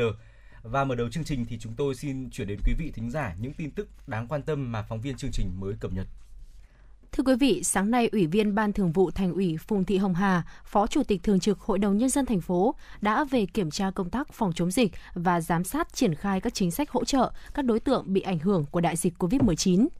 Qua giám sát, Phó Chủ tịch Thường trực Hội đồng Nhân dân thành phố chỉ rõ, bên cạnh khó khăn khách quan do giãn cách tại ứng hòa, vẫn còn tình trạng cán bộ chưa hiểu đầy đủ về chính sách, lúng túng trong thực hiện. Do đó, trưởng đoàn giám sát đề nghị ứng hòa phải tăng cường trách nhiệm người đứng đầu các cấp, cán bộ phải nắm chắc chính sách, bám sát hướng dẫn của thành phố, đẩy mạnh tuyên truyền, chủ động tìm đến, hỗ trợ thủ tục cho người dân, đảm bảo công khai, minh bạch, tăng cường giám sát của mặt trận Tổ quốc, nhanh chóng đưa tiền hỗ trợ đến đúng đối tượng. Trong đó yêu cầu chậm nhất đến ngày 6 tháng 9, huyện phải hoàn thành chi trả hỗ trợ nhóm chủ, nhóm trẻ tư thục và người lao động làm việc tại các cơ sở giáo dục dân lập, tư thục ở các cấp học theo nghị quyết 15 của Hội đồng Nhân dân thành phố. Cũng trong sáng nay, qua kiểm tra một số khu cách ly tập trung và chốt tự quản, vùng xanh, ghi nhận ứng hòa đã triển khai nghiêm túc, kịp thời các chỉ đạo của Trung ương, thành phố, duy trì 887 chốt bảo vệ vùng xanh trên địa bàn, đồng chí Phùng Thị Hồng Hà đề nghị huyện tăng cường hoạt động kiểm tra liên ngành, kiểm tra đột xuất tại các doanh nghiệp, cơ quan, chợ dân sinh, siêu thị trên địa bàn chỉ được hoạt động khi đảm bảo an toàn phòng chống dịch. Thưa quý vị, sáng nay, Bộ Tư lệnh Thủ đô phối hợp với Ủy ban Nhân dân thị xã Sơn Tây tổ chức thăm hỏi, tặng quà cho các hộ gia đình khó khăn, người lao động mất việc làm trên địa bàn. 500 suất quà, mỗi suất trị giá 400.000 đồng là những nhu yếu phẩm thiết yếu đã được trao cho những gia đình có hoàn cảnh khó khăn, người lao động tự do, công dân lao động mất việc làm do ảnh hưởng của dịch bệnh COVID-19. Đây là hoạt động ý nghĩa thiết thực, thể hiện sự quan tâm, chia sẻ kịp thời với những đối tượng gặp khó khăn trong đại dịch. Thời gian qua, các cán bộ chiến sĩ lực lượng vũ trang thủ đô đã chủ động phối hợp với các tổ chức chính trị xã hội của địa phương. Các đơn vị đóng quân trên địa bàn tổ chức nhiều hoạt động ý nghĩa, hiệu quả như gian hàng không đồng, phiên chợ không đồng, chuyến xe nghĩa tình, giúp đỡ người dân thu hoạch, tiêu thụ nông sản. Qua đây, thể hiện sự quan tâm của Đảng, Nhà nước, quân đội, góp phần thiết thực thực hiện tốt chính sách xã hội, tăng cường tình đoàn kết quân dân, bảo đảm an sinh xã hội, xây dựng cơ sở chính trị địa phương vững mạnh. Ảnh hưởng của đợt dịch COVID-19 lần thứ tư và thực hiện giãn cách xã hội, hầu hết doanh nghiệp trên địa bàn thủ đô phải tạm dừng hoặc hạn chế hoạt động để bảo đảm an toàn phòng dịch. Do đó, việc vận động các chủ nhà trọ giảm tiền thuê trọ cho người lao động gặp khó khăn là hoạt động được Liên đoàn Lao động các quận huyện, thị xã tập trung đẩy mạnh. Ngày hôm qua, Liên đoàn Lao động thành phố Hà Nội thông tin các huyện Đông Anh, Sóc Sơn, Mê Linh đã thực hiện tốt chủ trương này. Cụ thể, tại huyện Đông Anh đã có hơn 1.300 chủ nhà trọ trên địa bàn các xã Kim Trung, Hải Bối, Đại Mạch, Võng La quyết định giảm giá thuê trọ cho hơn 9.000 phòng trọ các tháng 7, 8, 9 năm nay với tổng số tiền hơn 5 tỷ đồng. Mỗi phòng được giảm ít nhất 50%, thậm chí giảm 100% giá thuê phòng – Tại thôn Xuân Bách, xã Quang Tiến, huyện Sóc Sơn, trong thời gian giãn cách xã hội, người lao động vẫn đi làm bình thường và các chủ nhà trọ đã hỗ trợ giảm mức tiền thuê phòng trọ từ 250.000 đồng tới 300.000 đồng một người. Ngoài ra, có 11 doanh nghiệp trên địa bàn huyện Sóc Sơn đã có các hình thức hỗ trợ công nhân ở tập trung trong các khu nhà ở, khu nhà lưu trú của doanh nghiệp – Tại huyện Mê Linh, các cấp công đoàn phối hợp 17 tổ tự quản, khu nhà trọ công nhân thị trấn Tri Đông và thị trấn Quang Minh vận động nhiều chủ nhà trọ giảm tiền thuê nhà cho người lao động với mức từ 20% đến 50%. Một số chủ nhà trọ đã hỗ trợ công nhân bằng tiền mặt, nhu yếu phẩm cùng chia sẻ khó khăn với người lao động. Thưa quý vị, sáng nay, Bộ Y tế tiếp nhận khoản viện trợ không hoàn lại của chính phủ Cộng hòa Séc gồm 210.000 liều vaccine AstraZeneca và 40.800 liều vaccine Moderna có tổng trị giá gần 1,3 triệu đô la Mỹ, tương đương khoảng 30 tỷ đồng. Lô vaccine này được tập đoàn UPS Hoa Kỳ viện trợ không hoàn lại bằng dịch vụ vận chuyển từ Cộng hòa Séc về sân bay quốc tế Nội Bài Hà Nội hôm 27 tháng 8. Trong quá trình vận chuyển, lô vaccine được bảo quản theo đúng quy định của nhà sản xuất với một khoang bảo quản với nhiệt độ từ 2 đến 8 độ C sử dụng cho vaccine AstraZeneca, một khoang với nhiệt độ âm 20 độ C sử dụng cho vaccine Moderna. Trước đó, Việt Nam đã tiếp nhận khoảng 27 triệu liều vaccine qua nhiều nguồn khác nhau. AstraZeneca có khoảng 17 triệu, Moderna có hơn 5 triệu, Pfizer có hơn 3 triệu, vaccine Sinopharm có 2,5 triệu và 12.000 liều vaccine Sputnik 5. Căn cứ tình hình thực tế, Bộ Y tế đã phân bổ hầu hết số vaccine này cho các đơn vị, địa phương để đáp ứng yêu cầu phòng chống dịch khẩn cấp, đảm bảo phù hợp, hiệu quả. Theo Cổng Thông tin Tiêm chủng Quốc gia, đến hết ngày 29 tháng 8, cả nước đã tiêm được hơn 19,7 triệu liều vaccine. Số vaccine được tiêm trong ngày 29 tháng 8 là hơn 282.000 mũi.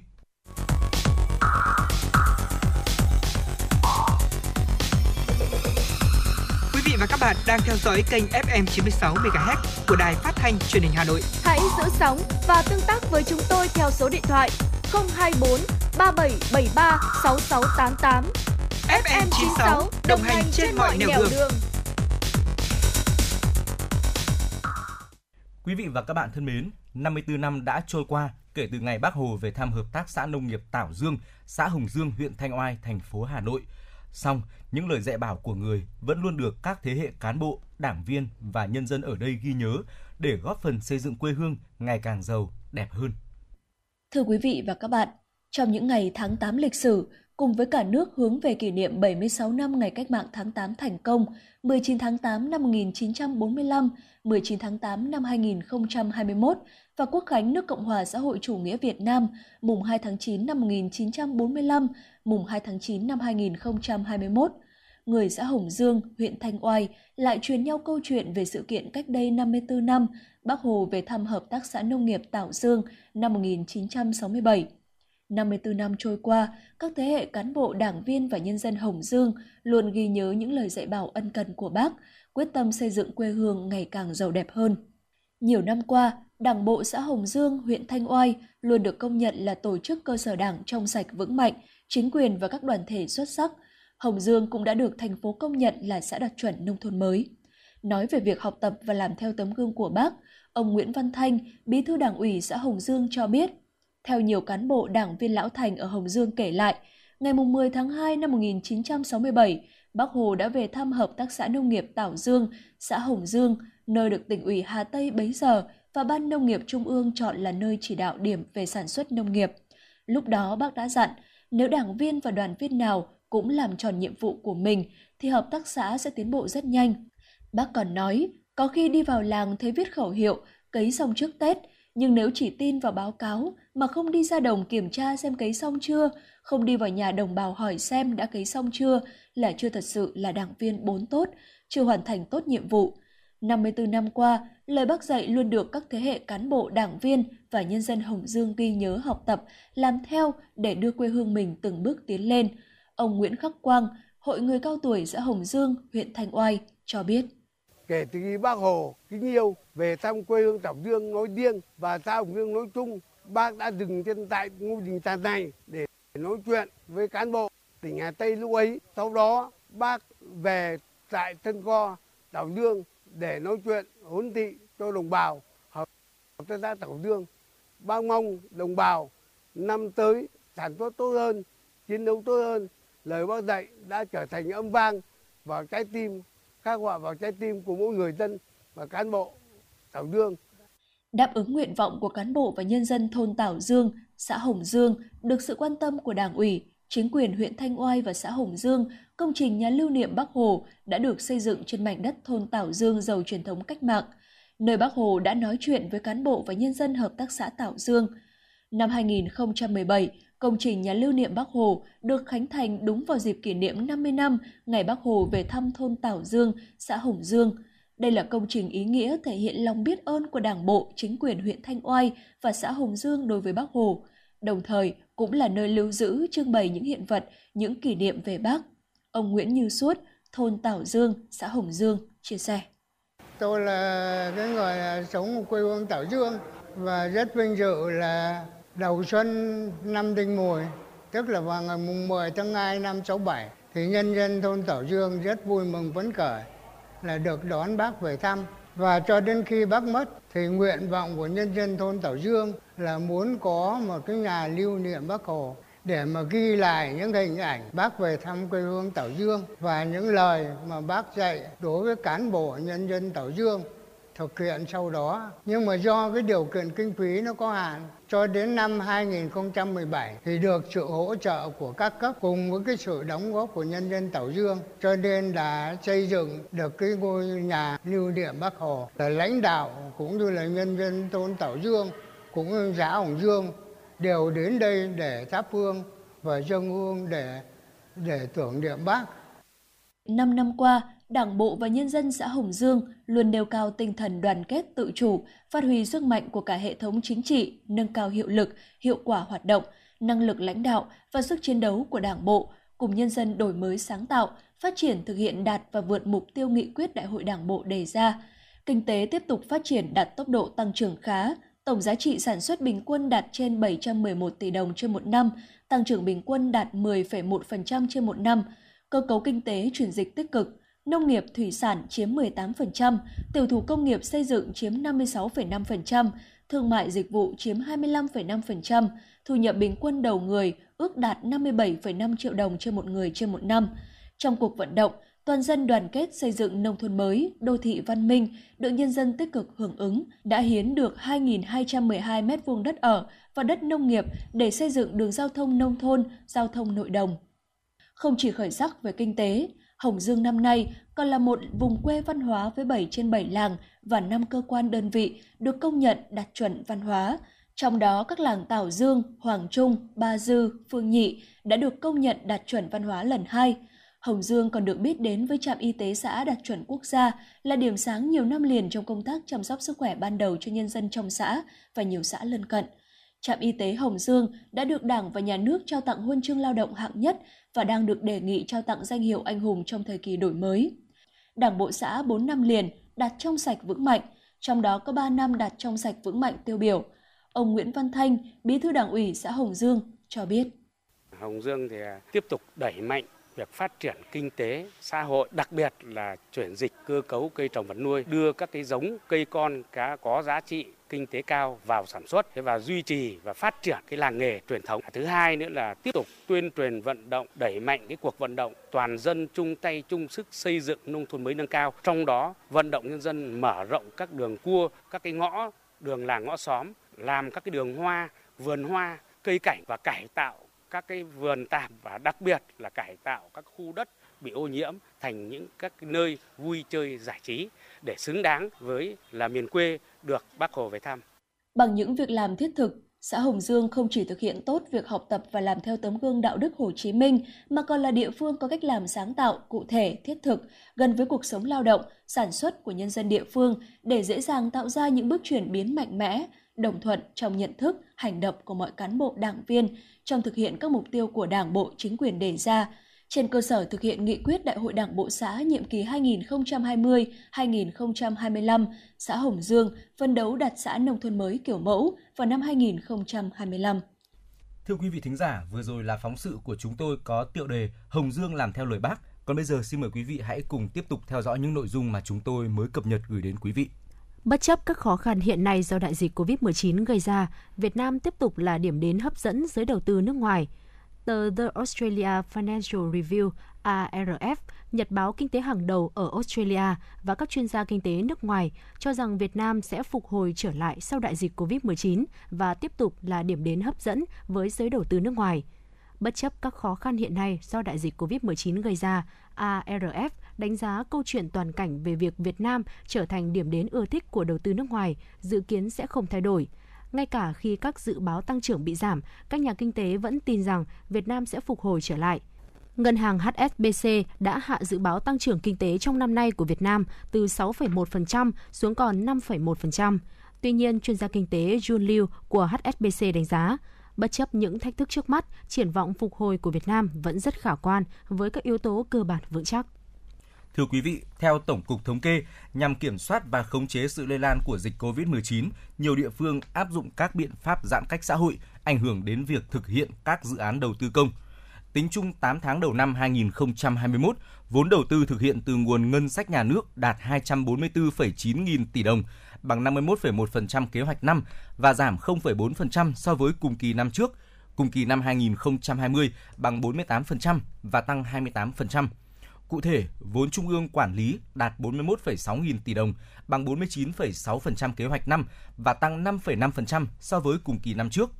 Trong đó, Bộ Giao thông Vận tải đạt 20,876 nghìn tỷ đồng, lần lượt bằng 52,8% kế hoạch năm và tăng 59,3% so với cùng kỳ năm trước. Bộ Nông nghiệp và Phát triển Nông thôn 2,174 nghìn tỷ đồng, bằng 47,6% và giảm 10,8%.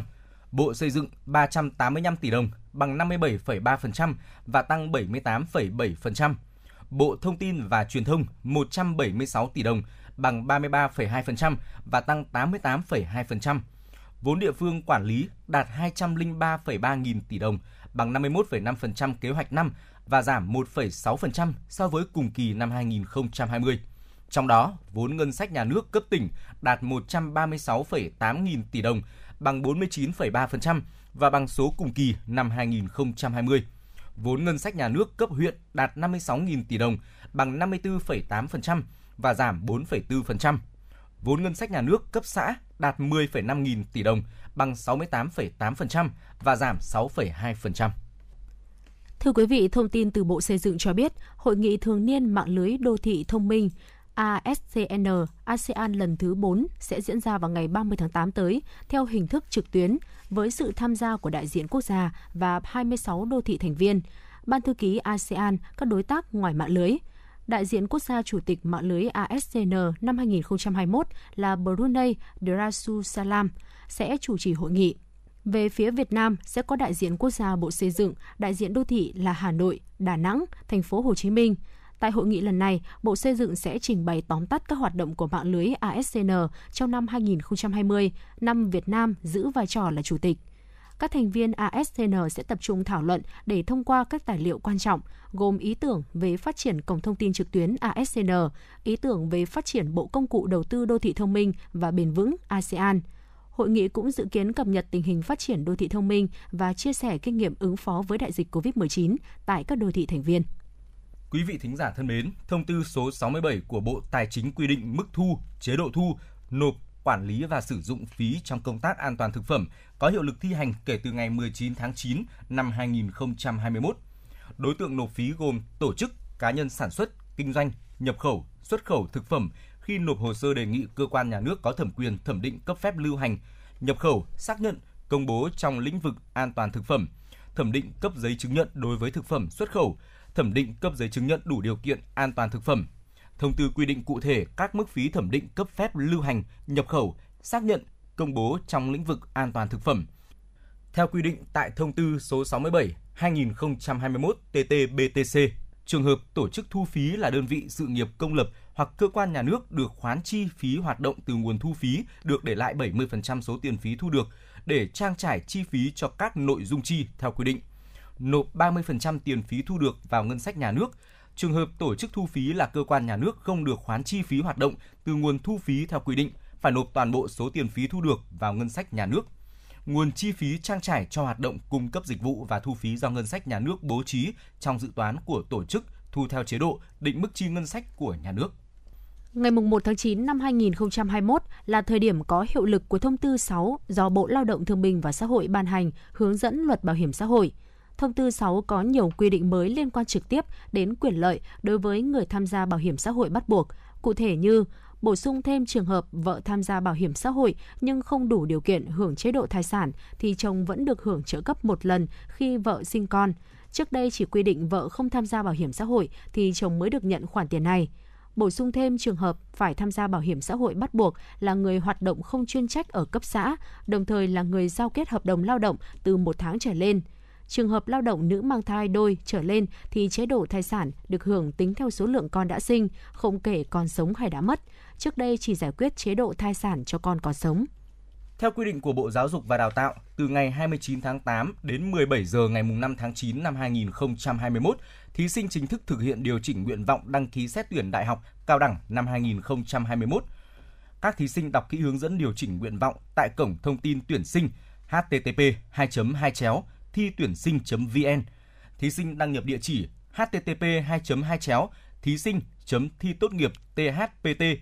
edu.vn để điều chỉnh nguyện vọng đăng ký xét tuyển đại học cao đẳng năm 2021. Thí sinh lưu ý, trước đó trong hai ngày 24 và 25 tháng 8, thí sinh đã được tập dượt điều chỉnh nguyện vọng đăng ký xét tuyển, song đó chỉ là bước thực hành giúp thí sinh tránh sai sót. Vì vậy, các thí sinh cần nhớ, nếu muốn điều chỉnh nguyện vọng đăng ký xét tuyển đại học cao đẳng thì cần thực hiện trong đợt này. Hạn cuối đến 17 giờ ngày 5 tháng 9 năm 2021. Thí sinh điều chỉnh nguyện vọng đăng ký xét tuyển bằng hình thức trực tuyến nếu số lượng nguyện vọng sau khi điều chỉnh không lớn hơn số lượng nguyện vọng đã đăng ký ban đầu. Trong trường hợp điều chỉnh nguyện vọng lớn hơn số lượng nguyện vọng đã đăng ký ban đầu hoặc trong trường hợp sửa sai, bổ sung nội dung liên quan đến ưu tiên, đối tượng, khu vực ưu tiên, thí sinh phải khai chính xác thông tin theo mẫu phiếu và nộp tại điểm thu nhận hồ sơ và nộp bổ sung kinh phí tương ứng với số lượng nguyện vọng tăng thêm so với số nguyện vọng đã đăng ký ban đầu. Thí sinh phải sử dụng tài khoản, mật khẩu cá nhân đã được cấp để điều chỉnh nguyện vọng. Kiểm tra tất cả các thông tin sau khi đề nghị điểm tiếp nhận hồ sơ bổ sung, sửa sai. Khi điều chỉnh nguyện vọng, thí sinh ghi đúng mã cơ sở đào tạo, mã ngành, nhóm ngành, mã tổ hợp xét tuyển. Nguyện vọng nào ghi không đúng sẽ không được hệ thống chấp nhận và bị loại. Trước 17 giờ ngày 16 tháng 9, các cơ sở giáo dục đại học sẽ công bố kết quả trúng tuyển đợt 1. Thưa quý vị, theo kế hoạch dự kiến ngày 1 tháng 9 năm 2021, Công an thành phố Hà Nội sẽ tổ chức lễ công bố quyết định đặc xá của Chủ tịch nước và tha người được đặc xá. Do đó, cùng với việc triển khai thực hiện đặc xá năm 2021, Công an thành phố đã chỉ đạo các lực lượng công an cơ sở chủ động tham mưu cấp ủy, chính quyền địa phương và phối hợp hệ thống chính trị ở cơ sở sớm có kế hoạch tiếp nhận, quản lý, giáo dục, giúp đỡ người được đặc xá tái hòa nhập cộng đồng. Công tác đặc xá năm nay diễn ra trong điều kiện thực hiện nghiêm ngặt các biện pháp phòng chống dịch bệnh COVID-19. Sau gần một tháng làm việc nghiêm túc, các trại tạm giam và cơ quan thi hành án hình sự công an các quận huyện, thị xã đã khẩn trương giả soát, đối chiếu 631 hồ sơ phạm nhân đang chấp hành án tại các cơ sở giam giữ thuộc Công an thành phố Hà Nội, báo cáo Hội đồng Tư vấn đặc xá xét đề nghị đặc xá cho 59 phạm nhân có đủ điều kiện, tiêu chuẩn được đặc xá theo quy định. Thưa quý vị, nhằm tạo miễn dịch cộng đồng cũng như bảo vệ sức khỏe, tính mạng cho những người đang chạy thận nhân tạo, một số bệnh viện trên địa bàn Hà Nội đã tổ chức tiêm vaccine phòng COVID-19 cho các bệnh nhân. Đây là đối tượng suy thận mạn giai đoạn cuối, chạy thận nhân tạo thuộc đối tượng tiêm chủng phòng COVID-19 theo quy định. Bệnh nhân chạy thận nhân tạo thường có các bệnh nền như suy thận mạn, tăng huyết áp, đái tháo đường nên hệ miễn dịch của bệnh nhân rất kém. Thêm vào đó, các bệnh nhân này thường xuyên phải đến các bệnh viện điều trị định kỳ 3 lần một tuần. Vì vậy, nhóm đối tượng này đối diện với nhiều nguy cơ mắc COVID-19 và nếu mắc thì đối mặt với nguy cơ tử vong rất cao. Các bệnh nhân đều được kiểm soát thân nhiệt, huyết áp, làm các xét nghiệm, điện tâm đồ, chụp X-quang. Đặc biệt, đều được test nhanh COVID-19 nhằm đảm bảo đủ điều kiện sức khỏe trước khi tiêm.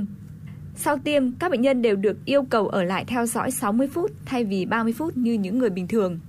Bên cạnh đó, các bệnh nhân còn được hướng dẫn tư vấn kỹ lưỡng về cách ăn uống, nghỉ ngơi và những phản ứng có thể gặp phải sau khi tiêm chủng. Bệnh nhân Trần Xuân Trường và Lê Thị Vụ bày tỏ sau khi được tiêm vaccine phòng COVID-19. Ờ, ban đầu thì ờ, ở nhà là rất lo lắng trước khi tiêm chủng nhưng mà sau khi đến ờ, được các cái uh, hỏi thăm rất là nhiệt tình của bác sĩ thì đến giờ tôi đã tiêm hết mũi một và đã hết no. Tôi cũng lo lắm nhưng mà hỏi các bác sĩ bạn là tiêm là tốt là yên tâm không vấn đề gì. Do điều kiện sức khỏe của các bệnh nhân chạy thận nhân tạo thường không tốt, nên vấn đề an toàn khi tiêm cho nhóm bệnh nhân này luôn được các y bác sĩ đặt lên hàng đầu. Các bệnh viện đều bố trí kíp cấp cứu hồi sức có kinh nghiệm chuyên môn sâu trực để sẵn sàng xử trí khi có tình huống bất lợi xảy ra, nhằm đảm bảo an toàn cho người bệnh. Bên cạnh đó, các bệnh nhân còn được hướng dẫn tư vấn kỹ về cách ăn uống nghỉ ngơi và những phản ứng phụ sau tiêm. Bác sĩ Cao Đức Trinh, phụ trách khoa nội thận tiết niệu, Bệnh viện Đa khoa Hà Đông cho biết. Đa phần là các bệnh nhân mà ở các địa phương người ta không dám tiêm, thế nên là bệnh viện đã phải tổ chức một cái uh, hai ngày tiêm tại bệnh viện để tổ chức cho cái đối tượng này. Thì bệnh viện cũng đã tổ chức một cái bố trí một cái kíp ờ, hồi sức uh, kíp hồi sức sẵn sàng khi mà các bệnh nhân mà có cái phản ứng mà bất thường uh, thì là hồi sức là sẽ, sẽ cấp cứu ngay. Mình tất cả những bệnh nhân đến chạy thận thì hoặc là đến tiêm tiêm chủng đợt này thì đều phải làm test covid khai báo y tế và kiểm tra khám kỹ trước khi tiêm và theo dõi chặt chẽ sau tiêm đảm bảo an toàn nhất cho người bệnh. Ờ, tất cả những bệnh nhân này là những bệnh nhân có nguy cơ cao và có rất nhiều tai biến nên phải được tiêm ở cơ sở y tế mà sẵn sàng đội cấp cứu. Hiện tại, Bệnh viện Đa khoa Đức Giang, Bệnh viện Đa khoa Đống Đa và Bệnh viện Đa khoa Hà Đông đã tiến hành tiêm cho nhóm bệnh nhân chạy thận nhân tạo. Các nhân viên y tế thực hiện tiêm chủng đều đã được đào tạo rất kỹ về tiêm phòng vaccine COVID-19 cũng như cập nhật các hướng dẫn của Bộ Y tế trước khi thực hiện nhằm đảm bảo việc tiêm vaccine được an toàn nhất. Quý vị và các bạn đang trên chuyến bay mang số hiệu FM96. Hãy thư giãn, chúng tôi sẽ cùng bạn trên mọi cung đường. Hãy giữ sóng và tương tác với chúng tôi theo số điện thoại 024 3773 6688. Quý vị và các bạn thân mến, quý vị và các bạn đang lắng nghe chương trình Chuyển động Hà Nội chiều được phát trực tiếp trên tần số FM 96 MHz của Đài Phát thanh và Truyền hình Hà Nội. Chỉ đạo nội dung Phó tổng biên tập Nguyễn Tiến Dũng, tổ chức sản xuất Lê Xuân Luyến, biên tập Minh Thơm, MC Trọng Khương Phương Nga, thư ký Kim Dung cùng kỹ thuật viên Mạnh Thắng thực hiện. Còn bây giờ, quý vị thính giả hãy giữ sóng và cùng thư giãn đôi phút với ca khúc có tựa đề Người về thăm quê qua tiếng hát của nghệ sĩ nhân dân Thu Hiền.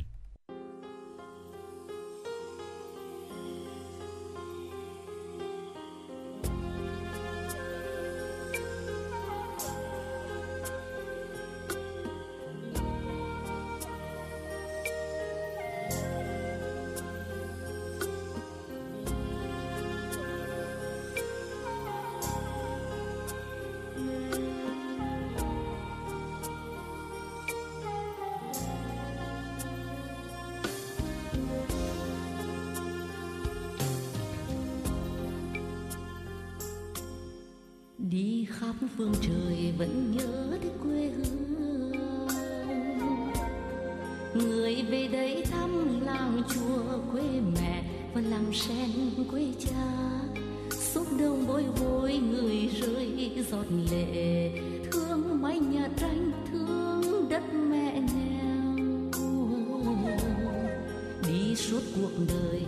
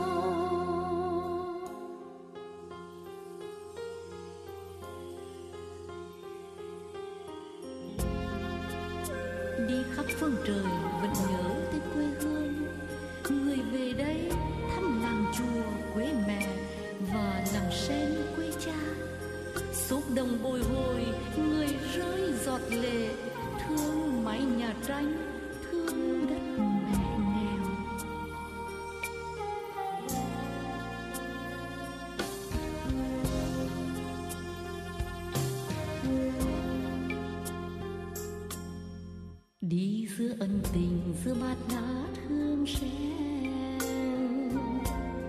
Một ngày đi xa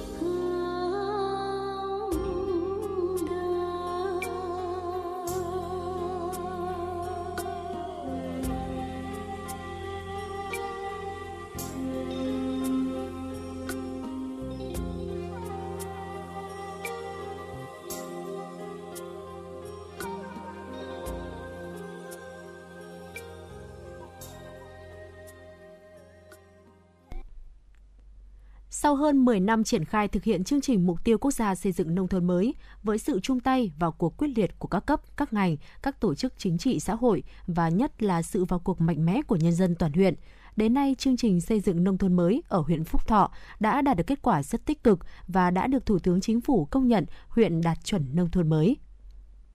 Thưa quý vị và các bạn, với mục tiêu trở thành huyện nông thôn mới điển hình và tiên tiến có kinh tế khá giả, môi trường xanh, nông nghiệp sạch, văn hóa đẹp,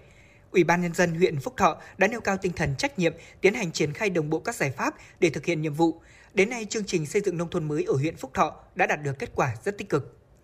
Tính đến nay, toàn huyện Phúc Thọ có 100% các xã được thành phố công nhận xã đạt chuẩn nông thôn mới. Quý 1 năm nay, huyện Phúc Thọ đã được Thủ tướng Chính phủ công nhận huyện đạt chuẩn nông thôn mới năm 2020.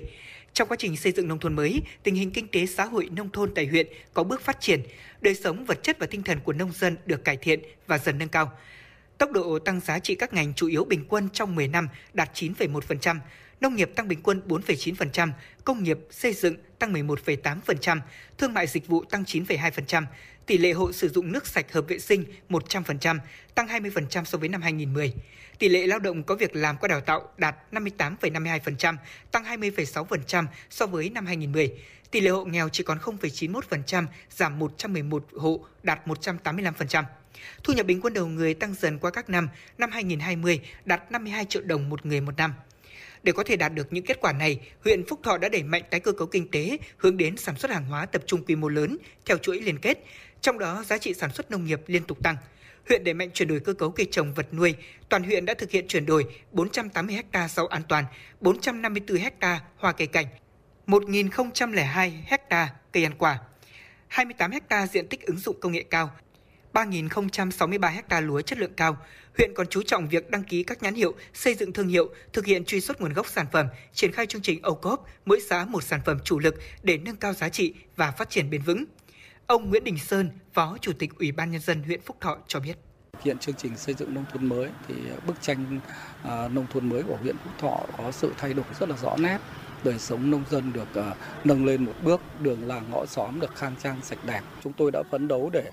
xây dựng các nhãn hiệu các thương hiệu của các cái sản phẩm của Phúc Thọ thì đến nay thì Phúc Thọ đã có 5 cái sản phẩm được đăng ký nhãn hiệu tập thể và đang giữ cái uy tín trên thị trường để tới này chúng tôi tiếp tục nhân rộng ra để đó là những sản phẩm chủ lực và hướng tới là mỗi xã phải một sản phẩm theo cái chương trình ô cốp của thành phố.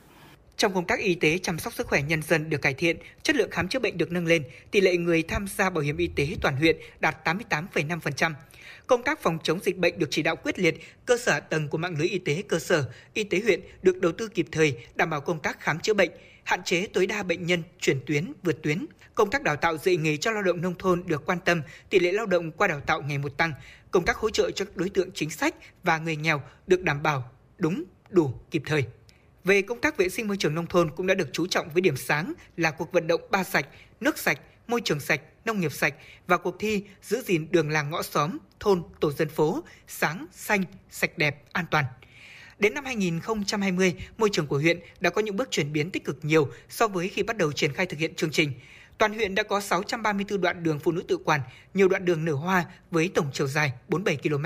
trên 5 km đường có tranh bích họa, 45 điểm sinh hoạt cộng đồng xanh sạch đẹp thân thiện với môi trường. Các thiết chế văn hóa được đầu tư quan tâm, đời sống tinh thần của nhân dân từng bước được nâng cao, an ninh trật tự, an toàn xã hội được giữ vững, công tác quân sự quốc phòng địa phương được tăng cường ổn định.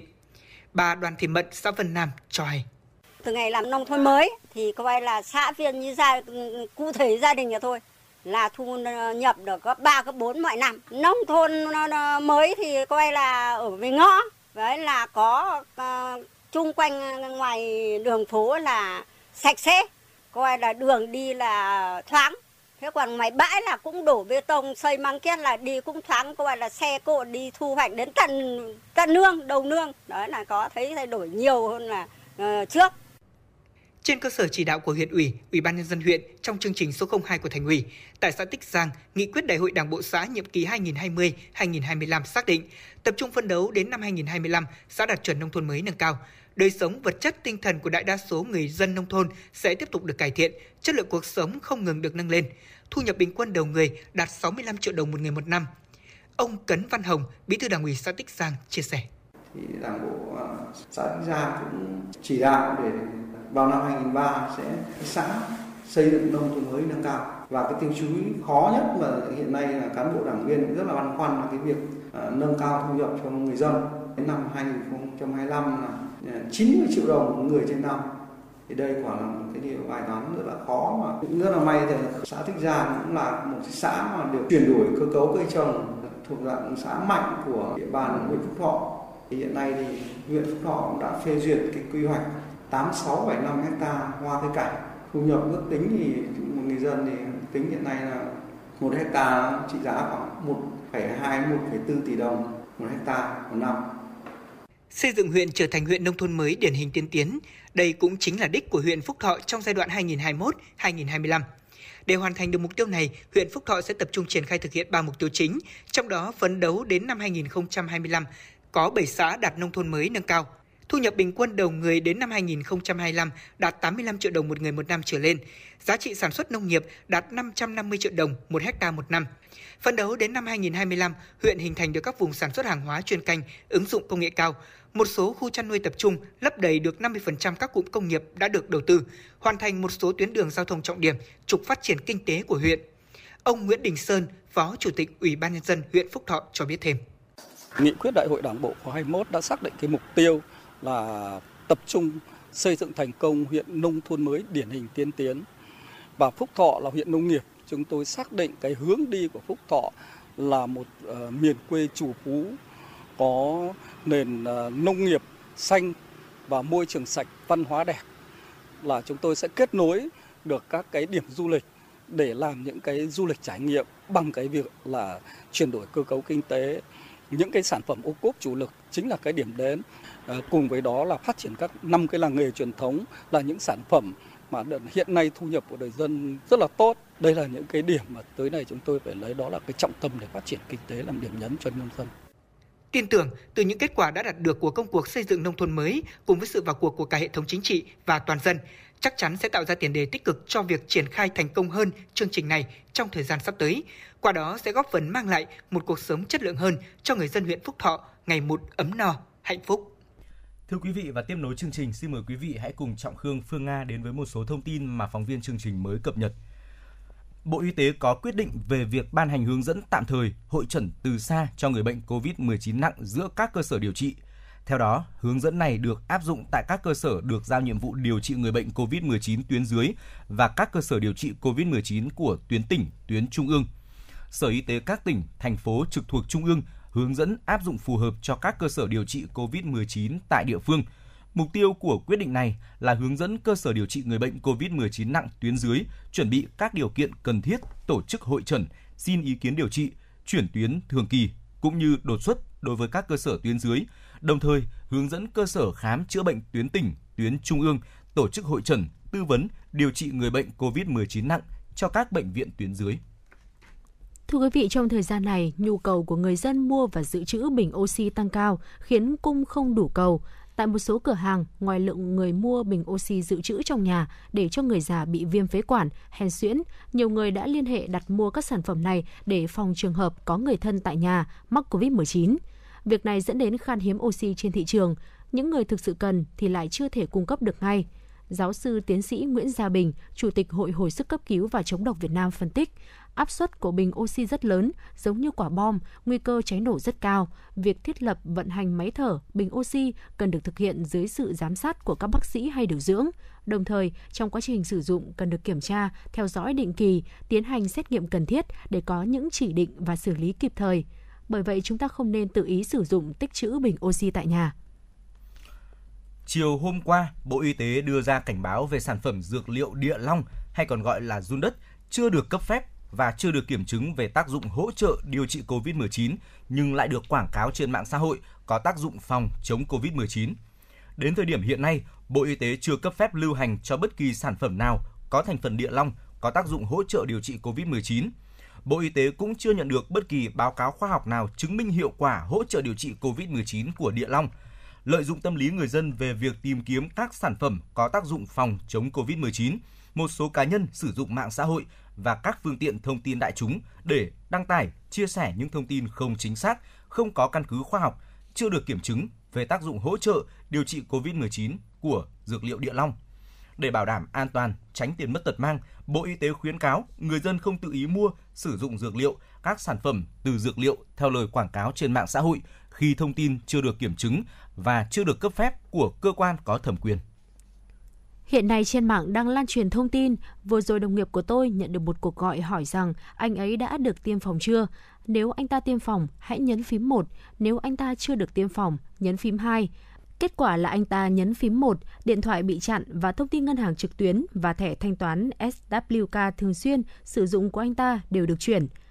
Qua kiểm tra, xác minh từ cơ quan chức năng, Trung tâm xử lý tin giả Việt Nam VAFC khẳng định nội dung thông tin trên là giả mạo. VAFC khuyến cáo người dân và cộng đồng mạng không chia sẻ tin giả nêu trên. Khi có yêu cầu hỗ trợ liên quan dịch bệnh, hãy gọi ngay cho đường dây nóng của chính quyền địa phương, ngành y tế, công an và lực lượng chức năng khác. vụ việc sẽ được chuyển cơ quan chức năng để xem xét xử lý nghiêm theo quy định pháp luật. Quý vị và các bạn đang trên chuyến bay mang số hiệu FM96. Hãy thư giãn, chúng tôi sẽ cùng bạn trên mọi cung đường. Hãy giữ sóng và tương tác với chúng tôi theo số điện thoại 024 3773 6688. Quý vị thính giả thân mến, trong những năm qua, hàng nghìn hộ nghèo, hộ cận nghèo và các đối tượng chính sách trên địa bàn huyện Thạch Thất được tiếp cận với nguồn vốn ưu đãi từ Ngân hàng Chính sách Xã hội huyện để phát triển sản xuất, nâng cao thu nhập, vươn lên thoát nghèo, từng bước làm giàu trên chính mảnh đất quê hương. Xin mời quý vị thính giả cùng lắng nghe phóng sự có tựa đề Phát huy hiệu quả nguồn vốn tín dụng chính sách. Thưa quý vị và các bạn, với những cố gắng nỗ lực trong công tác triển khai nguồn vốn tín dụng ưu đãi, Ngân hàng Chính sách Xã hội huyện Thạch Thất đã giúp nhiều hộ nghèo và đối tượng chính sách khác trên địa bàn có nguồn vốn sản xuất kinh doanh, nâng cao thu nhập, cải thiện đời sống, góp phần vào kết quả thực hiện chương trình xây dựng nông thôn mới, đảm bảo an sinh xã hội và phát triển kinh tế xã hội của địa phương. Thực hiện chủ trương đa dạng hóa nguồn lực để thực hiện tín dụng chính sách xã hội, Ban đại diện Hội đồng Quản trị Ngân hàng Chính sách Xã hội huyện Thạch Thất đã chỉ đạo ngân hàng tranh thủ nguồn vốn từ cấp trên, tập trung huy động vốn từ các tổ chức cá nhân, thành viên tổ tiết kiệm và vay vốn. Quan tâm bổ sung nguồn vốn thực hiện các chương trình tín dụng chính sách, đảm bảo đáp ứng kịp thời nhu cầu vay vốn của người nghèo và đối tượng chính sách. Chỉ đạo tập trung giả soát, bình xét cho vay công khai, dân chủ, đúng đối tượng. Đặc biệt trong hoạt động cho vay, Ngân hàng Chính sách Xã hội huyện Thạch Thất thực hiện thông qua hợp đồng ủy thác với các tổ chức chính trị xã hội. Các cấp hội nhận ủy thác đã thực hiện tốt các nội dung trong hợp đồng ủy thác đã ký như tuyên truyền, bình xét cho vay, kiểm tra, giám sát, đôn đốc thu hồi gốc và lãi đến hạn. Công tác quản lý sử dụng nguồn vốn vay đảm bảo đúng quy định hiệu quả, không để nợ xấu phát sinh. Nguồn vốn vay được giải ngân kịp thời đúng đối tượng theo dự án được phê duyệt. Đồng thời để nâng cao chất lượng tín dụng, đối tượng vay sử dụng đúng mục đích có hiệu quả, Ngân hàng Chính sách Xã hội huyện Thạch Thất đã thiết lập điểm giao dịch tại các xã thị trấn. Tại các điểm giao dịch thực hiện công tác chính sách tín dụng ưu đãi, quy trình thủ tục của ngân hàng, công khai dư nợ, thời hạn trả nợ, tổ chức giao dịch theo lịch cố định hàng tháng nhằm giúp người nghèo và đối tượng chính sách tiếp cận chính sách ưu đãi của chính phủ được thuận lợi và dễ dàng hơn. Tại các buổi giao dịch, cán bộ ngân hàng đã dành thời gian để tuyên truyền cho các hộ vay. Ông Dương Quốc Mạnh, Phó Giám đốc Ngân hàng Chính sách Xã hội huyện Thạch Thất cho biết. để đồng vốn ờ, tín dụng chính sách đến ờ, đúng đối tượng đầu năm ban đại diện và quản trị ngân hàng chính sách xã hội huyện và ở đây là trực tiếp đồng chí phó chủ tịch huyện đã chỉ đạo rất sát sao và quyết liệt đối với các ủy ban nhân dân các xã và ngân hàng, chính sách xã hội phối hợp cùng với hội đoàn thể, cùng với ủy ủy ban nhân dân các xã ra soát tất cả các đối tượng trong danh sách hộ nghèo, cận nghèo và phát sinh hoặc là thay đổi ở trong năm để ngân hàng sẽ làm việc cùng với hội đoàn thể xã. Trước khi cho vay thì ngân hàng cũng kiểm tra ngay trong khi cho vay có nghĩa là ngay tại buổi giao dịch này thì ngân hàng giải ngân và ngân hàng cũng dành ra 5 10 phút để hỏi hộ vay và tuyên truyền đối với tất cả các chương trình à, tín dụng và để cho hộ vay nắm được những quyền lợi và nghĩa vụ của mình. Và sau đấy thì trong vòng khoảng 30 ngày thì hội đoàn thể xã sẽ đi kiểm tra toàn bộ hộ vay vốn đã được giải ngân để cho hộ vay đảm bảo cho hộ vay sử dụng vốn đúng mục đích. Tính đến hết quý 1 năm 2021, tổng nguồn vốn tín dụng của Ngân hàng Chính sách Xã hội huyện Thạch Thất đạt 465,4 tỷ đồng, tăng 48 tỷ đồng so với đầu năm. Trong đó, nguồn vốn trung ương chiếm 56,7% tổng nguồn vốn, nguồn vốn vay ngân sách Ủy ban dân thành phố chiếm 42,3% và nguồn ủy thác Ủy ban dân huyện chiếm 1%. Tổng dư nợ cho vay đến ngày 31 tháng 3 đạt gần 424 tỷ đồng, đạt khoảng 91% kế hoạch năm. Tốc độ tăng trưởng 2,05% với trên 11.200 hộ vay thông qua 289 tổ tiết kiệm và vay vốn.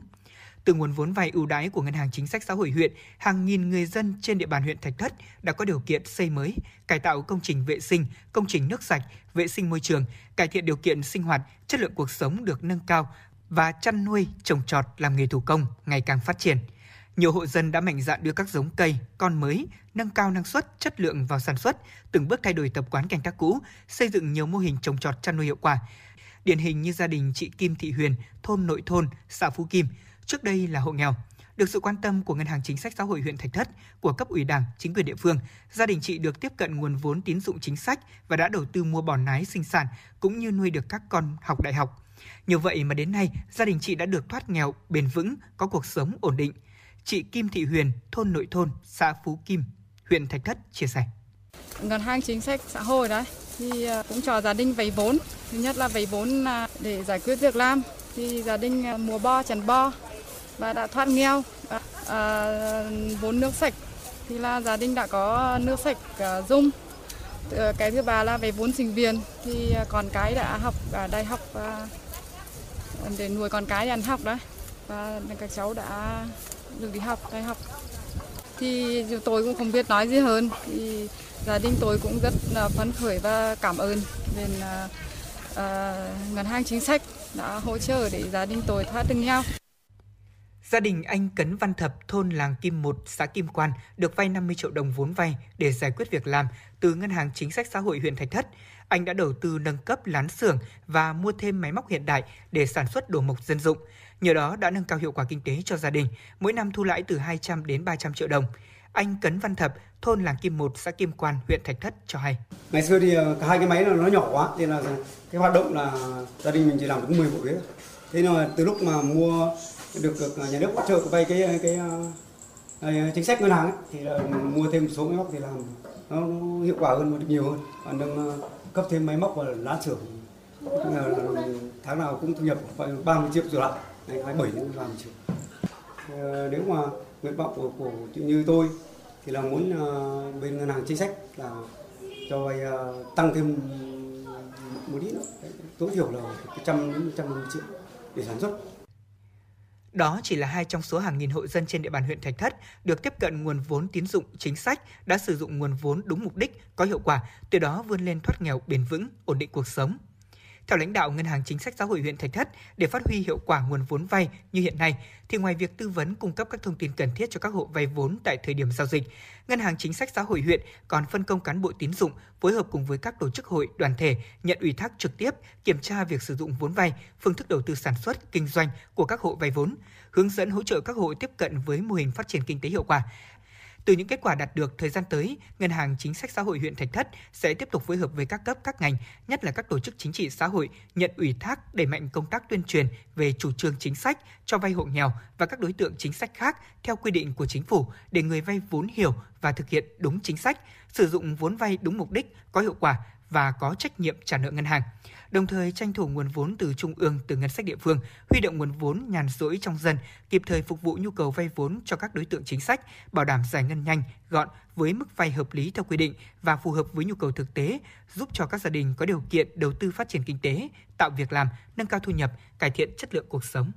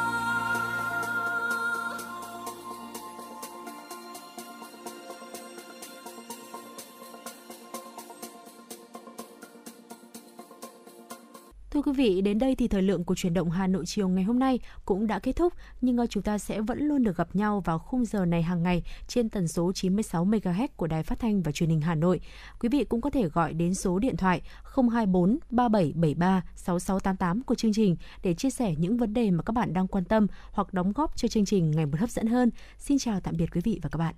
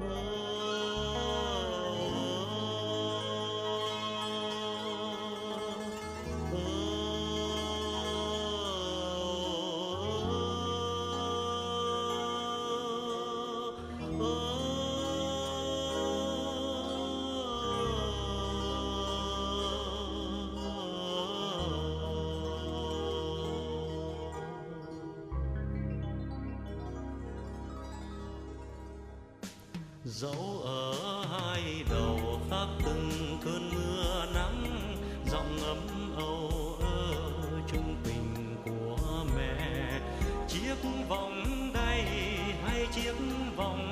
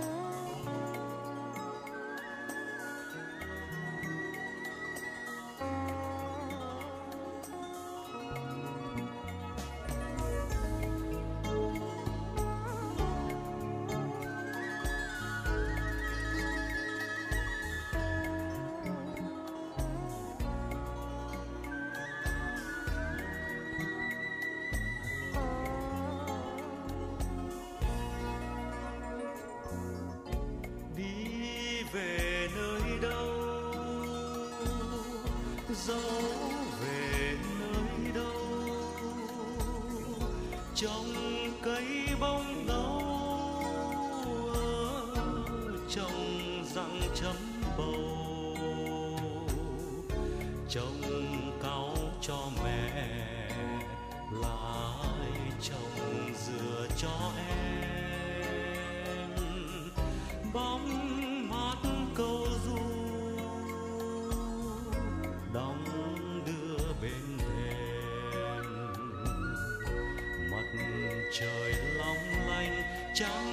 hàng soi bóng câu ru của mẹ thì thầm êm